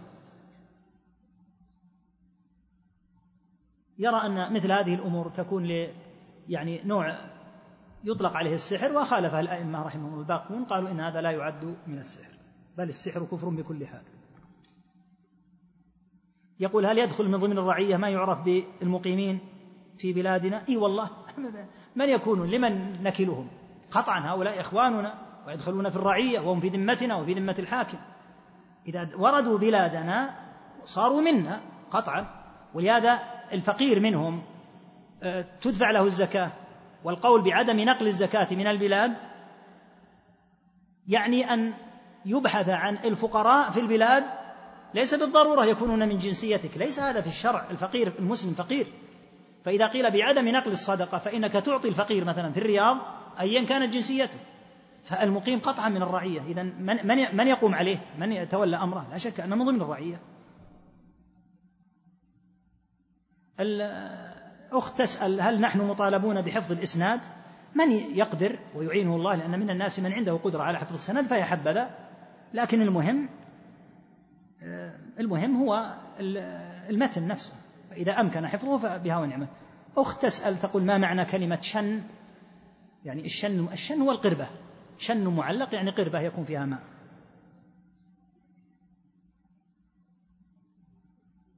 آه، حضرت صلاة الجماعة والإمام في الركعة الأخيرة. جلست معه للتشهد. وبعد أن سلم أكملت الثانية. أأجلس للتشهد الأول أم أكمل الصلاة ثم أتشهد الأخير؟ قطعا. تجلس التشهد الأول لأن الركعة الأولى أدركتها مع الإمام الركعة الثانية قضتها وفي كل ركعتين يكون تحيات فتجلس للتحيات الأولى فبعد ذلك تقوم للثالثة والرابعة ثم تجلس للتشهد الأخير. تقول الجلسة الأولى التي مع الإمام تعتبر جلسة استراحة أم أقرأ فيها التشهد؟ لا تقرأ فيها التشهد لأن المأموم يتشهد حتى لو كان في الركعة الأولى لأن النبي صلى الله عليه وسلم ألزم المأموم باتباع الإمام. فيتشهد ولو لم يكن في الركعة الثانية إذا فاتته الركعة الأولى يتشهد متابعة للإمام. بقية الأسئلة إن شاء الله تعالى غدا إن شاء الله نجيب عليها وصلى الله وسلم على النبي.